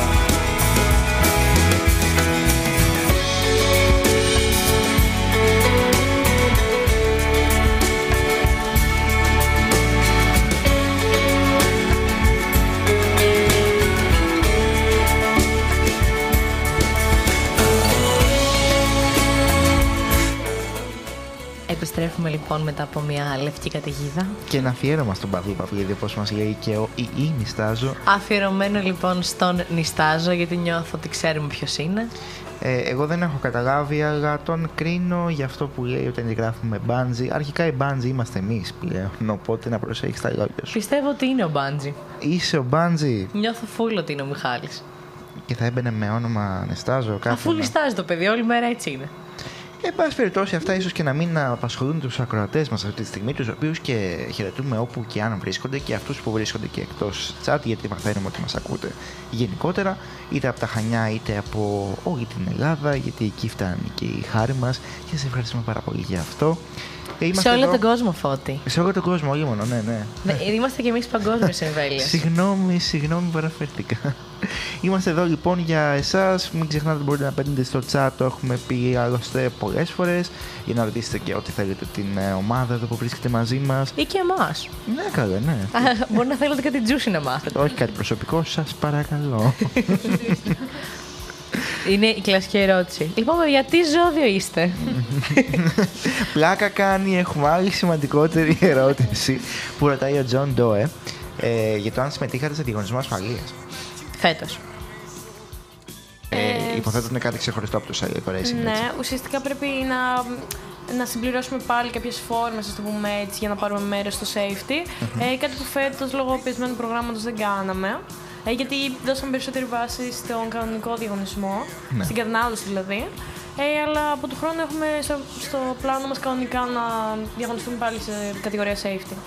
Άρα γενικά έχετε και άλλα πλάνα πέρα από το συγκεκριμένο διαγωνισμό να, να συμμετέχετε; Γενικά αυτά η Shell πέρα από το on-track program που έχει, που είναι ο διαγωνισμός αυτός που πήγαμε, Ναι. έχει και πολλά off-track awards που είναι το safety, που είναι διαγωνισμοί καινοτομίας, που είναι διαγωνισμοί πατέντας, που είναι διαγωνισμοί. που έχει, πο- έχει πολλά, έχει πολλά παρακλάδια, στα οποία κάποιες χρονιές λαμβάνουμε μέρος, κάποιες χρονιές όχι. Φέτος λοιπόν δεν, δεν προλάβαμε να λάβουμε μέρος στο safety γιατί δεν είχαμε κάποια καινούρια πατέντα, να, Καινοτομία. καινούρια καινοτομία να επιδείξουμε ας πούμε, στο διαγωνισμό. Ναι, ναι. Οπότε δεν, δεν λάβουμε. Του χρόνου, ξέρετε πότε. πότε, πότε α, δεν μπορώ να μιλήσω. πειράζει. Πόσο γρήγορα θα έρθει του χρόνου. Ναι, η αλήθεια είναι ότι έχουμε ένα έτοιμο. Αυτή τη στιγμή ε, το καλό είναι ότι έχουμε ένα όχημα έτοιμο να περάσει τον τεχνικό έλεγχο για του χρόνου. Οπότε μπορούμε να επενδύσουμε μόνο στη βελτίωση αυτού. Α, είστε πολύ γρήγοροι εσείς. Οπότε επειδή είχαμε ρίξει πάρα πολύ κόπο για να βγει αυτό, τώρα είμαστε έτοιμοι για του χρόνου. Και από εδώ και πέρα το μόνο που θα κάνουμε είναι να το βελτιώνουμε όλο, όλο και Άρα παραπάνω. του χρόνου θα είστε πιο χαλαρά, θα αράζετε την παραλία. Επειδή νόμιζα πως τέλεια. δεν ξέρεις, δεν γνωρίζαμε του χρόνου πότε θα είναι ο διαγωνισμός, γι' αυτό πήγα να σου πω, όχι αυτό δεν το γνωρίζουμε. Οκ. Ε, χαιρετούμε λοιπόν τον Θανάση μας που είναι ο Νιστάζο, εάν κατάλαβες από τα τριγύρω. Ναι, έχουμε μπει. Ότι τον ε, διώξαμε από την εκπομπή του. Θανάση, συγγνώμη, εσύ έφυγες. Εγώ πιστεύω ότι είναι ο Μιχάλης ακόμα. Λες. Τέλος πάντων, εντάξει, δεν, δεν μας απασχολεί αυτή τη στιγμή. ε, εγώ θέλω να ρωτήσω και τι σχέδια έχετε για το μέλλον σε ό,τι αφορά την ομάδα. Για αρχή και θα φτάσουμε και σε εσάς προσωπικά. Ξεκινάω εγώ. Έβαγα δύσκολα. Είμαι πέμπτα έτος. Εγώ είμαι πέμπτα έτος, ρε φίλε, και το σκέφτομαι. Δηλαδή, εγώ τε- έχω τελειώσει με τα μαθήματα σχεδόν. ναι. Μου μένουν πολύ λίγα και διπλωματική ε, και σκέφτομαι τι θα κάνω από εδώ και πέρα. Δηλαδή, τώρα είμαι σε αυτή τη φάση, σε αυτή την περίοδο που δεν ξέρω τι θα κάνω. Μου άρεσε πάρα πολύ σαν εμπειρία. Ξέρω ότι σιγά σιγά πρέπει να φύγω γιατί κάποια στιγμή πρέπει να φύγουμε. ναι, ναι. Αλλά Γι' αυτό μου άρεσε ανοίγουν οι πάρα κινητήσεις, πολύ. λοιπόν. Ναι, είναι πολύ γλυκό. Είναι πολύ γλυκό ταξίδι. Και πάλι φαντάζομαι όμως ότι ακόμα και αν φύγεις θα είσαι εδώ. Ναι, ακόμα ναι. και σωματικά να μην Πάντα, είσαι. πάντα και όλοι που φύγανε, όποιος έχει φύγει είναι πάντα εδώ. Έτσι είναι. Έτσι είναι. Να μας πούνε και τα κορίτσια. Βεβαίως. Ε, εντάξει, εγώ Το νέο αίμα λοιπόν εδώ πέρα. το νέο αίμα έχει σκοπό να μείνει, θεωρώ. Εντάξει, εγώ πρώτα έτος ε, έχω πάρει σίγουρα πάρα πολλές εμπειρίες αυτή τη στιγμή, αλλά έρχονται ακόμα πολλές περισσότερες ε, και θα μείνω σίγουρα στην ομάδα. Ε, και εγώ εκτός από το rock το έχω στα πλάνα μου να μείνω στην ομάδα. Ε, μου άρεσε πολύ ό,τι έζησα φέτος, οπότε πιστεύω θα το συνεχίσω και του χρόνου. Και έχετε κάτι συγκεκριμένο στο μυαλό σας που θέλετε να πραγματοποιηθεί τα, τον επόμενο καιρό; Ε, εγώ στο κομμάτι μου ε, σίγουρα θα κοιτάξω αυτό με το νέο αίμα που είπαμε να φέρω και άλλα άτομα, να προσπαθήσουμε να βρούμε και άλλα άτομα γιατί αυτή τη στιγμή είμαι μόνη μου σε, στο marketing και σε όλα αυτά. Ε, λίγο να αναβαθμίσουμε την εικόνα της ομάδας στα social media, ε, λίγο με τους χορηγούς να το τρέξουμε περισσότερο γιατί έτσι όπως πήγαμε στην Ολλανδία είδαμε πώς δουλεύουν λίγο και άλλες ομάδες, λίγο τον τρόπο οργανωσής τους, οπότε πήραμε σίγουρα ιδέες. Ναι, αυτά βασικά. Εσύ, Μαρκέλα, έχεις κάτι στο μυαλό σου; Ε, νομίζω, εντάξει, προς το παρόν στόχος ε, όλης της ομάδας Είναι τα λεφτά. Έτσι είπε η Εντάξει, μαμά. θέλουμε Τζούλια. αυτά εδώ πέρα. Όχι, εντάξει.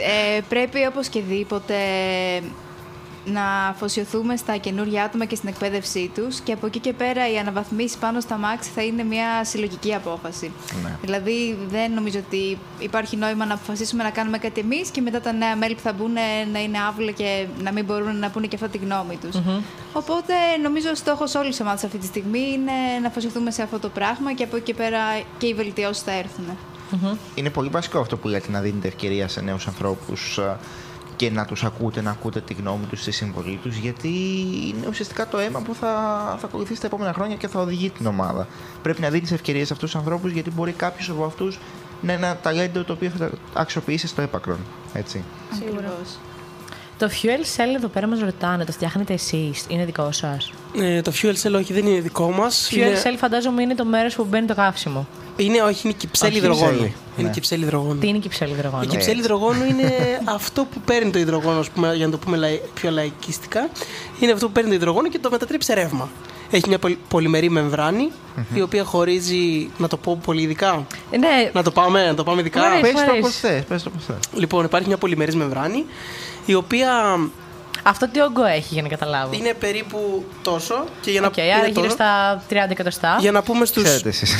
Για να πούμε στους τηλεθεατές, ε, στους ακροατές, είναι ε, σαν μια οθόνη 15,6 ιντσών ενός υπολογιστή. Οκ. Ενός λάπτοπ ε, Ενός έτσι, laptop. κοινού για να είμαστε λίγο πιο Έχει τέτοιο μέγεθος. πολιτικά correct. Μπράβο. Εμείς χρησιμοποιούμε μία της Ballard, λοιπόν, αλλά, αλλά είμαστε από τη... Ίσως ήμασταν νομίζω η μοναδική ομάδα στο διαγωνισμό που είχαμε δικό μας controller για την κυψέλη. Δηλαδή ήμασταν οι μόνοι που την προγραμματίζαμε όπως εμείς θέλαμε για να αποδι- αποδίδει τα βέλτιστα. Όλοι οι υπόλοιποι είχαν ε, ήδη, κατασχε... ήδη con- controller έτοιμο που πήγαινε ε, μαζί με την κυψέλη και με ένα Γερμανό που μιλήσαμε από μια ομάδα τους είχε χαλάσει ο ο controller αυτός λοιπόν και δεν μπορούσαν να λειτουργήσουν την κυψέλη τους. Και όταν τους ρωτήσαμε ρε παιδιά δηλαδή δεν, δεν μπορείτε να το φτιάξετε και τα λοιπά μας είπε όχι είναι χορηγία χρυσός χορηγός μας το έδωσε, δεν δουλεύει το γυρίζουμε πίσω, δεν μπορούμε να κάνουμε τίποτα και αποκλείστηκαν ομάδες Αυτό έτσι θα έλεγα, αποκλείστηκαν το ναι, διαγωνισμό. ναι, ναι, να εύκολα. αποκλείστηκαν ομάδες από το διαγωνισμό λόγω ότι εμπιστεύτηκαν ένα χορηγό που του. Γιατί ε, αυτό που καταλάβουμε ότι είναι πολλές ομάδες, ε, οι περισσότερες ομάδες από το εξωτερικό λειτουργούν ε, με πάρα πολλές χορηγίες. Ε, βέβαια. Εμείς τα πιο πολλά πράγματα τα κάνουμε μόνοι μας. Από την Ελλάδα ήταν η μόνη, έτσι. Ναι, ναι, ναι. Φέτος, ναι. Είναι αξιοθαύμαστο αυτό που λες, γιατί όντως στο εξωτερικό, καλός ή κακός, έχουν περισσότερες ευκαιρίες ό,τι αφορά το οικονομικό κομμάτι. Εδώ και εσείς και πολλοί άλλοι σε άλλους τομείς όπως οι αθλητές ε, ή οτιδήποτε κινείται στη χώρα ε, είναι προσπάθειες δικές τους. Ναι, Ε, και και αυτό νο- είναι ένα στενάχωρο κομμάτι. Και νομίζω έτσι. γι' αυτό ότι όταν βγούμε όλοι οι Έλληνες στο εξωτερικό, νομίζω γι' αυτό αποδίδουμε τόσο καλά και ακούγεται η χώρα μας. Γιατί έχεις μάθει να ζεις μέσα στα Στα γκάδια σκληρά. που λέμε, ας πούμε, και όταν βγεις σου φαίνεται περίπατος όταν βγεις. Δεν χρειαζόμαστε λεφτά. Εμείς με την αγάπη. Ναι, και- ναι. ναι, ναι, με την αγάπη γίνονται αυτά. Με την αγάπη τα καταφέρνουμε όλα. Και έχουμε Οπότε- ακούσει πόσους πρωταθλητές έτσι, και στους Ολυμπιακούς Αγώνες και γενικότερα που προπονούνται. Εντάξει, γενικά δεν Π.χ. υπάρχει. Δηλαδή, δεν γίνεται χωρίς στήριξη και χωρίς οικονομική ενίσχυση να καταφέρεις να κάνεις τόσο μεγάλα εγχειρήματα. Ναι. Δηλαδή, θυμάμαι πολύ χαρακτηριστικά αθλητές να, είναι, να έχουν τόσο μεγάλο παράπονο. Δεν γίνεται να προσπαθώ εγώ και να με στηρίζει καθόλου το κράτος, κάποιος χορηγός, το Ναι, ναι, οτιδήποτε. Και εντάξει, είναι λίγο κρίμα γιατί βλέπεις ταλέντο και βλέπεις δουλειά και κόπο, ο οποίος δεν ανταμείβεται. Ακριβώς. Ουσιαστικά γιατί δεν υπάρχει κατάλληλη προώθηση.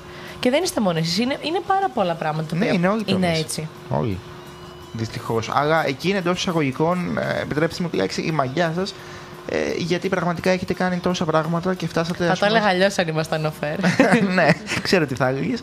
Αλλά φτάσατε ουσιαστικά σε ένα διαγωνισμό πέμπτη ανάμεσα σε άλλους ανθρώπους που είχαν μεγαλύτερες ευκαιρίες από εσάς. Ναι. Και όμως φτάσατε τόσο ψηλά και μπορείτε να φτάσετε ακόμα πιο ψηλά. Είναι σίγουρο δηλαδή αυτό. Μακάρι, νομίζουμε ότι του χρόνου θα είναι μία από τις καλύτερες χρονιές της ομάδας. Θα είναι μια πολύ Σας το κρίσιμη. ευχόμαστε Για- και είμαστε ειλικρινά. πραγματικά σίγουροι γι' αυτό.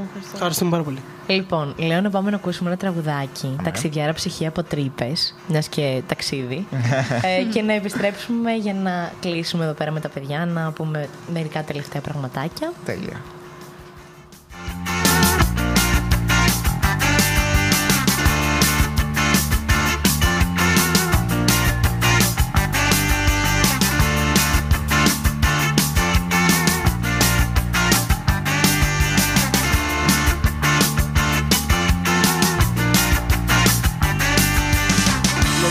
Άμστερνταμ ή Βερολίνο Έχεις ξεχάσει που ακριβώς θέλεις να πας. Όσα κι αν έχω δανεικά πια δεν σου δίνω. Να κάνεις βόλτες με το Magic Bus. Όσα κι αν έχω δανεικά πια δεν σου δίνω. Να κάνεις βόλτες με το Magic Bus.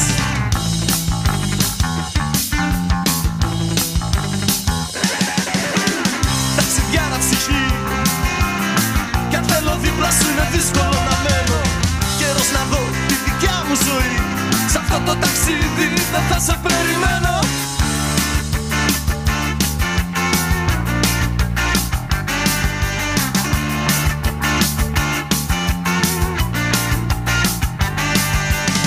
Θα ψωνιστώ και κάποιο βράδυ Ό,τι έχω μέσα μου για σένα θα το σβήσω. Είναι μονόδρομος ο δρόμος που έχεις πάρει Και δεν σε βλέπω να γυρίζεις πίσω. Είναι μονόδρομος ο δρόμος που έχεις πάρει γυρίζεις πίσω.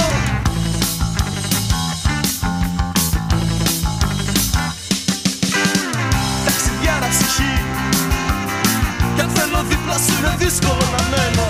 Καιρός να δω τη δικιά μου ζωή. Σ' αυτό το ταξίδι δεν θα σε περιμένω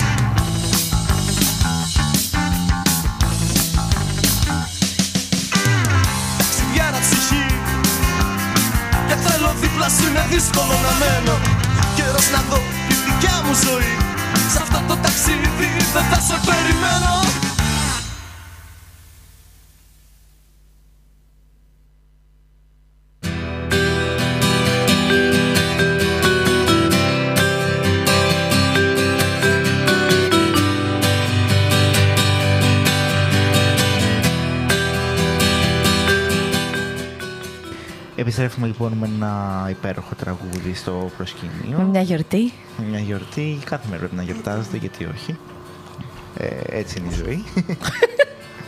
Αν θέλουμε να αρχίσουμε και τα φιλοσοφικά. και θέλουμε έτσι για το κλείσιμο να μας πείτε έτσι πολύ γρήγορα και κάτι δικό σας προσωπικό για το πώς φαντάζεστε το δικό σας μέλλον και αν η συμμετοχή σε αυτή την ομάδα σας έχει βοηθήσει να σχηματίσετε κάποια όνειρα. Πείτε μας. Δύσκολη ερώτηση αυτή. Να, όντως. Ε, νομίζω ότι την κάνω αρκετά συχνά και κάθε φορά δεν έχω τι να απαντήσω. ε, θα σου πω, σίγουρα η ομάδα, εμένα προσωπικά, με έχει βοηθήσει πάρα πολύ και μου έχει δώσει μια κατεύθυνση. Δηλαδή, μέχρι τώρα και ήξερα ότι ο μηχανολογικός τομέας μου αρέσει, αλλά κιόλας δεν μπορούσα να το ξέρω, γιατί ήταν όλα μια ιδέα. Δεν είχα ασχοληθεί ποτέ, δεν είχα πιάσει στο χέρι μου να κάνω κάτι πρακτικό. Τα έβλεπα όλα από βιντεάκια και από τη σχολή τώρα πρώτο έτος σε πολύ θεωρητικό κομμάτι. Οπότε τώρα μέσω της ομάδας ε, είμαι σίγουρη ότι θέλω να ασχοληθώ με αυτό το τομέα και ίσως ε, η κατεύθυνσή μου εν τέλει να είναι και στις αυτοβιομη... αυτοκινητοβιομηχανίες. Δεν Οκ, ξέρω, μπορεί- πολύ ενδιαφέρον. Άρα εξωτερικό. ε. Όχι, Φώτη μου, θα είναι Αναπόβολα. στην Απλά Ελλάδα. γενικά. Η Ελλάδα θα αναπτυχθεί. Μακάρι, παιδιά, σας το εύχομαι, τι να πω. Μαρινίκη. Εγώ αυτή τη στιγμή, γιατί είμαι και δεύτερο έτος, είμαι ακόμα λίγο, ας το πούμε, στα χαμένα, όπως πιστεύω όλα τα παιδιά της ηλικίας μου. Ου, γιατί καλά. Καλά, εδώ εμείς είμαστε Ναι. τέτα- τέταρτο και είμαστε στα Δηλαδή, χαμένα. Όπως είπατε και πριν, οι σχολές λίγο επικεντρώνονται στο θεωρητικό κομμάτι και όχι τόσο στο πρακτικό. Οπότε φτάνουμε σε ένα σημείο που να μην ξέρουμε τι κάνουμε, τι σπουδάζουμε ακριβώς. Οπότε και εμένα η ομάδα μου έδωσε λίγο μια κατεύθυνση. Είδα πως μου αρέσει λίγο το πιο οργανωτικό Και το επικοινωνιακό. επικοινωνιακό κομμάτι, ας πούμε, που το έχει η σχολή μου. Ε, οπότε, ναι, σίγουρα με βοήθησε. Και επίσης έκανα και κάτι, καταπιάστηκα με κάτι που σχετίζεται, ας πούμε, και με τις σπουδές μου. Ε, κάτι που δεν προσφέρει η, ομάδα, η σχολή μας μέχρι στιγμής. Μάνο; Εσύ, Μάνο; Ε, και εγώ μπαίνοντα στην ομάδα έψαχνα μια κατεύθυνση για το τελικά τι μου αρέσει, τι θέλω να κάνω στη ζωή μου κτλ. Νομίζω το βρήκα και με βοήθησε η ομάδα να το κάνω αυτό και πραγματικά ήταν πολύ χρήσιμη η εισαγωγή μου στην ομάδα, με, με κατεύθυνε ας πούμε. Μου, έ- μου έδειξε καταρχήν τι υπάρχει, πράγματα που δεν ήξερα ότι μπορεί να κάνω σαν δουλειά και πραγματικά ποιες είναι οι δυνατότητές μου σε αυτό. Δηλαδή, όντως τι μπορώ εγώ να κάνω σαν μάνος; Ναι. Και πού μπορώ Πάμε να και σε φτάσω; μια πολύ κλεισέ ερώτηση. Ε, τι θα λέγατε σε κάποιον που θέλει να μπει στην Εντάξει, ομάδα πάει καλά. ή που σκέφτεται να μπει στην ομάδα; Ε, προσωπικά εγώ Μπες. θα, ναι, θα του έλεγα πραγματικά να μπει με τα χίλια. Δηλαδή, μπορεί να έχει πάρα πολλές δυσκολίες η ομάδα, κούραση, μπορεί να πρέπει να αφήσει στην άκρη κάποια πράγματα, αλλά η εμπειρία που αποκτάς μέσα από την ομάδα, τα άτομα που γνωρίζεις, είναι, είναι πραγματικά κάτι πολύ διαφορετικό που δεν θα το συναντήσεις εύκολα εκτός ε, σε κάποια δουλειά, οπουδήποτε δεν θα το συναντήσεις πουθενά. Και εγώ θα πω ότι παρά την πίεση θα περάσεις σίγουρα και καλά. Εννοείται Ακριβώς. αυτό, ναι. Γιατί πάντα υπάρχει και μια ομάδα από πίσω, μια παρέα. Είναι πολύ σημαντικό αυτό. Οι άνθρωποι ε, τα οποία μένουν αυτά. Έτσι. Μέσα από δύσκολες στιγμές έρχεστε πιο κοντά. Ε, κάνετε όνειρα μαζί. Είναι, είναι απίστευτο αυτό. Έχεις, α- έχεις άτομα να σε στηρίξουν, ας πούμε, όταν Ναι. σε μια δύσκολη σου στιγμή. Και γενικά, όποιος θέλει να μπει στην ομάδα πρέπει να ξέρει ότι, ότι να είναι έτοιμος για δουλειά, ότι υπάρχει δουλειά, εδώ υπάρχει πολλή δουλειά. Να το βλέπει όχι σαν αγκαρία, αλλά σε κάτι που, ναι, επιτέλους κάνω κάτι για τον εαυτό Να μου. σ' αρέσει. Είναι μια επένδυση στον εαυτό σου, έτσι. Δηλαδή, λες, θα αφήσω λίγο πίσω τα μαθήματα, θα χάσω λίγο χρόνο. Είναι μια επένδυση στον εαυτό σου. Δεν δηλαδή, είναι χάνεις ένας- χρόνο, γιατί δεν χάνεις κερδίζεις χρόνο. άλλο. Κερδίζει σίγουρα. Δηλαδή, είναι μια επένδυση στον εαυτό σου. Αξίζει να το κάνεις. Αξίζει, αξίζει για μένα με τα χίλια να το κάνεις. Παιδιά, είναι αξιοθαύμαστο το έργο σας. Πραγματικά δεν υπάρχουν λόγια για αυτό που όλοι έχετε κάνει. Ε, πραγματικά αισθανόμαστε όλοι περήφανοι και αισθανθήκαμε και όταν ε, βγήκατε στο διαγωνισμό που έμεινε και γενικότερα για την ύπαρξη όλων αυτών των χρόνων που γνωρίζουμε την ε, δική σας ύπαρξη. Σας αξίζει ένα μεγάλο συγχαρητήρια. Πραγματικά να συνεχίσετε αυτό που κάνετε με τα χίλια. Ευχαριστούμε πάρα πολύ. Ε, τι να πω, και ελπίζω και πραγματικά και σε όλη σας τη ζωή να έχετε τέτοιες επιτυχίες. Ε, και όπως είπα στην αρχή, δεν είναι επιτυχία μόνο το να νικήσεις ένα διαγωνισμό ή να φτάσεις κάπου ψηλά, αλλά να έχεις το πάθος να προσπαθείς και να έχεις στόχους που κυνηγάς στη ζωή σου. Είναι πάρα πολύ σημαντικό αυτό και πραγματικά σας ευχόμαστε να το φτάσετε πάρα πολύ ψηλά. Ευχαριστούμε. Ευχαριστούμε πάρα πολύ. Παιδιά, εγώ θα πω αρχικά ευχαριστώ για όσα έμαθα σήμερα. Γιατί εντάξει, καλός ή κακός δεν ήξερα τα περισσότερα από όσα είπαμε και έμαθα πάρα πολλά για την ομάδα σας και το πώς λειτουργεί και όλα αυτά. Και είναι πάρα πολύ μεγάλη μας χαρά που ήσασταν εδώ σήμερα και ευχαριστούμε πάρα πάρα πολύ. Και εμείς ευχαριστούμε πάρα πολύ για τη φιλοξενία Ε, και είπαμε να έρθετε από το εργαστήριο να τα. Καλά, δείτε. αυτό εννοείται πως θα γίνει. Ε, Μην αγχώνεσαι γι' αυτό. ε, και εννοείται πως στο μέλλον είμαστε πρόθυμοι να συνεργαστούμε για το οτιδήποτε. Δηλαδή, ότι θέλετε, μην διστάσετε να μας στείλετε. Ευχαριστούμε πάρα πολύ.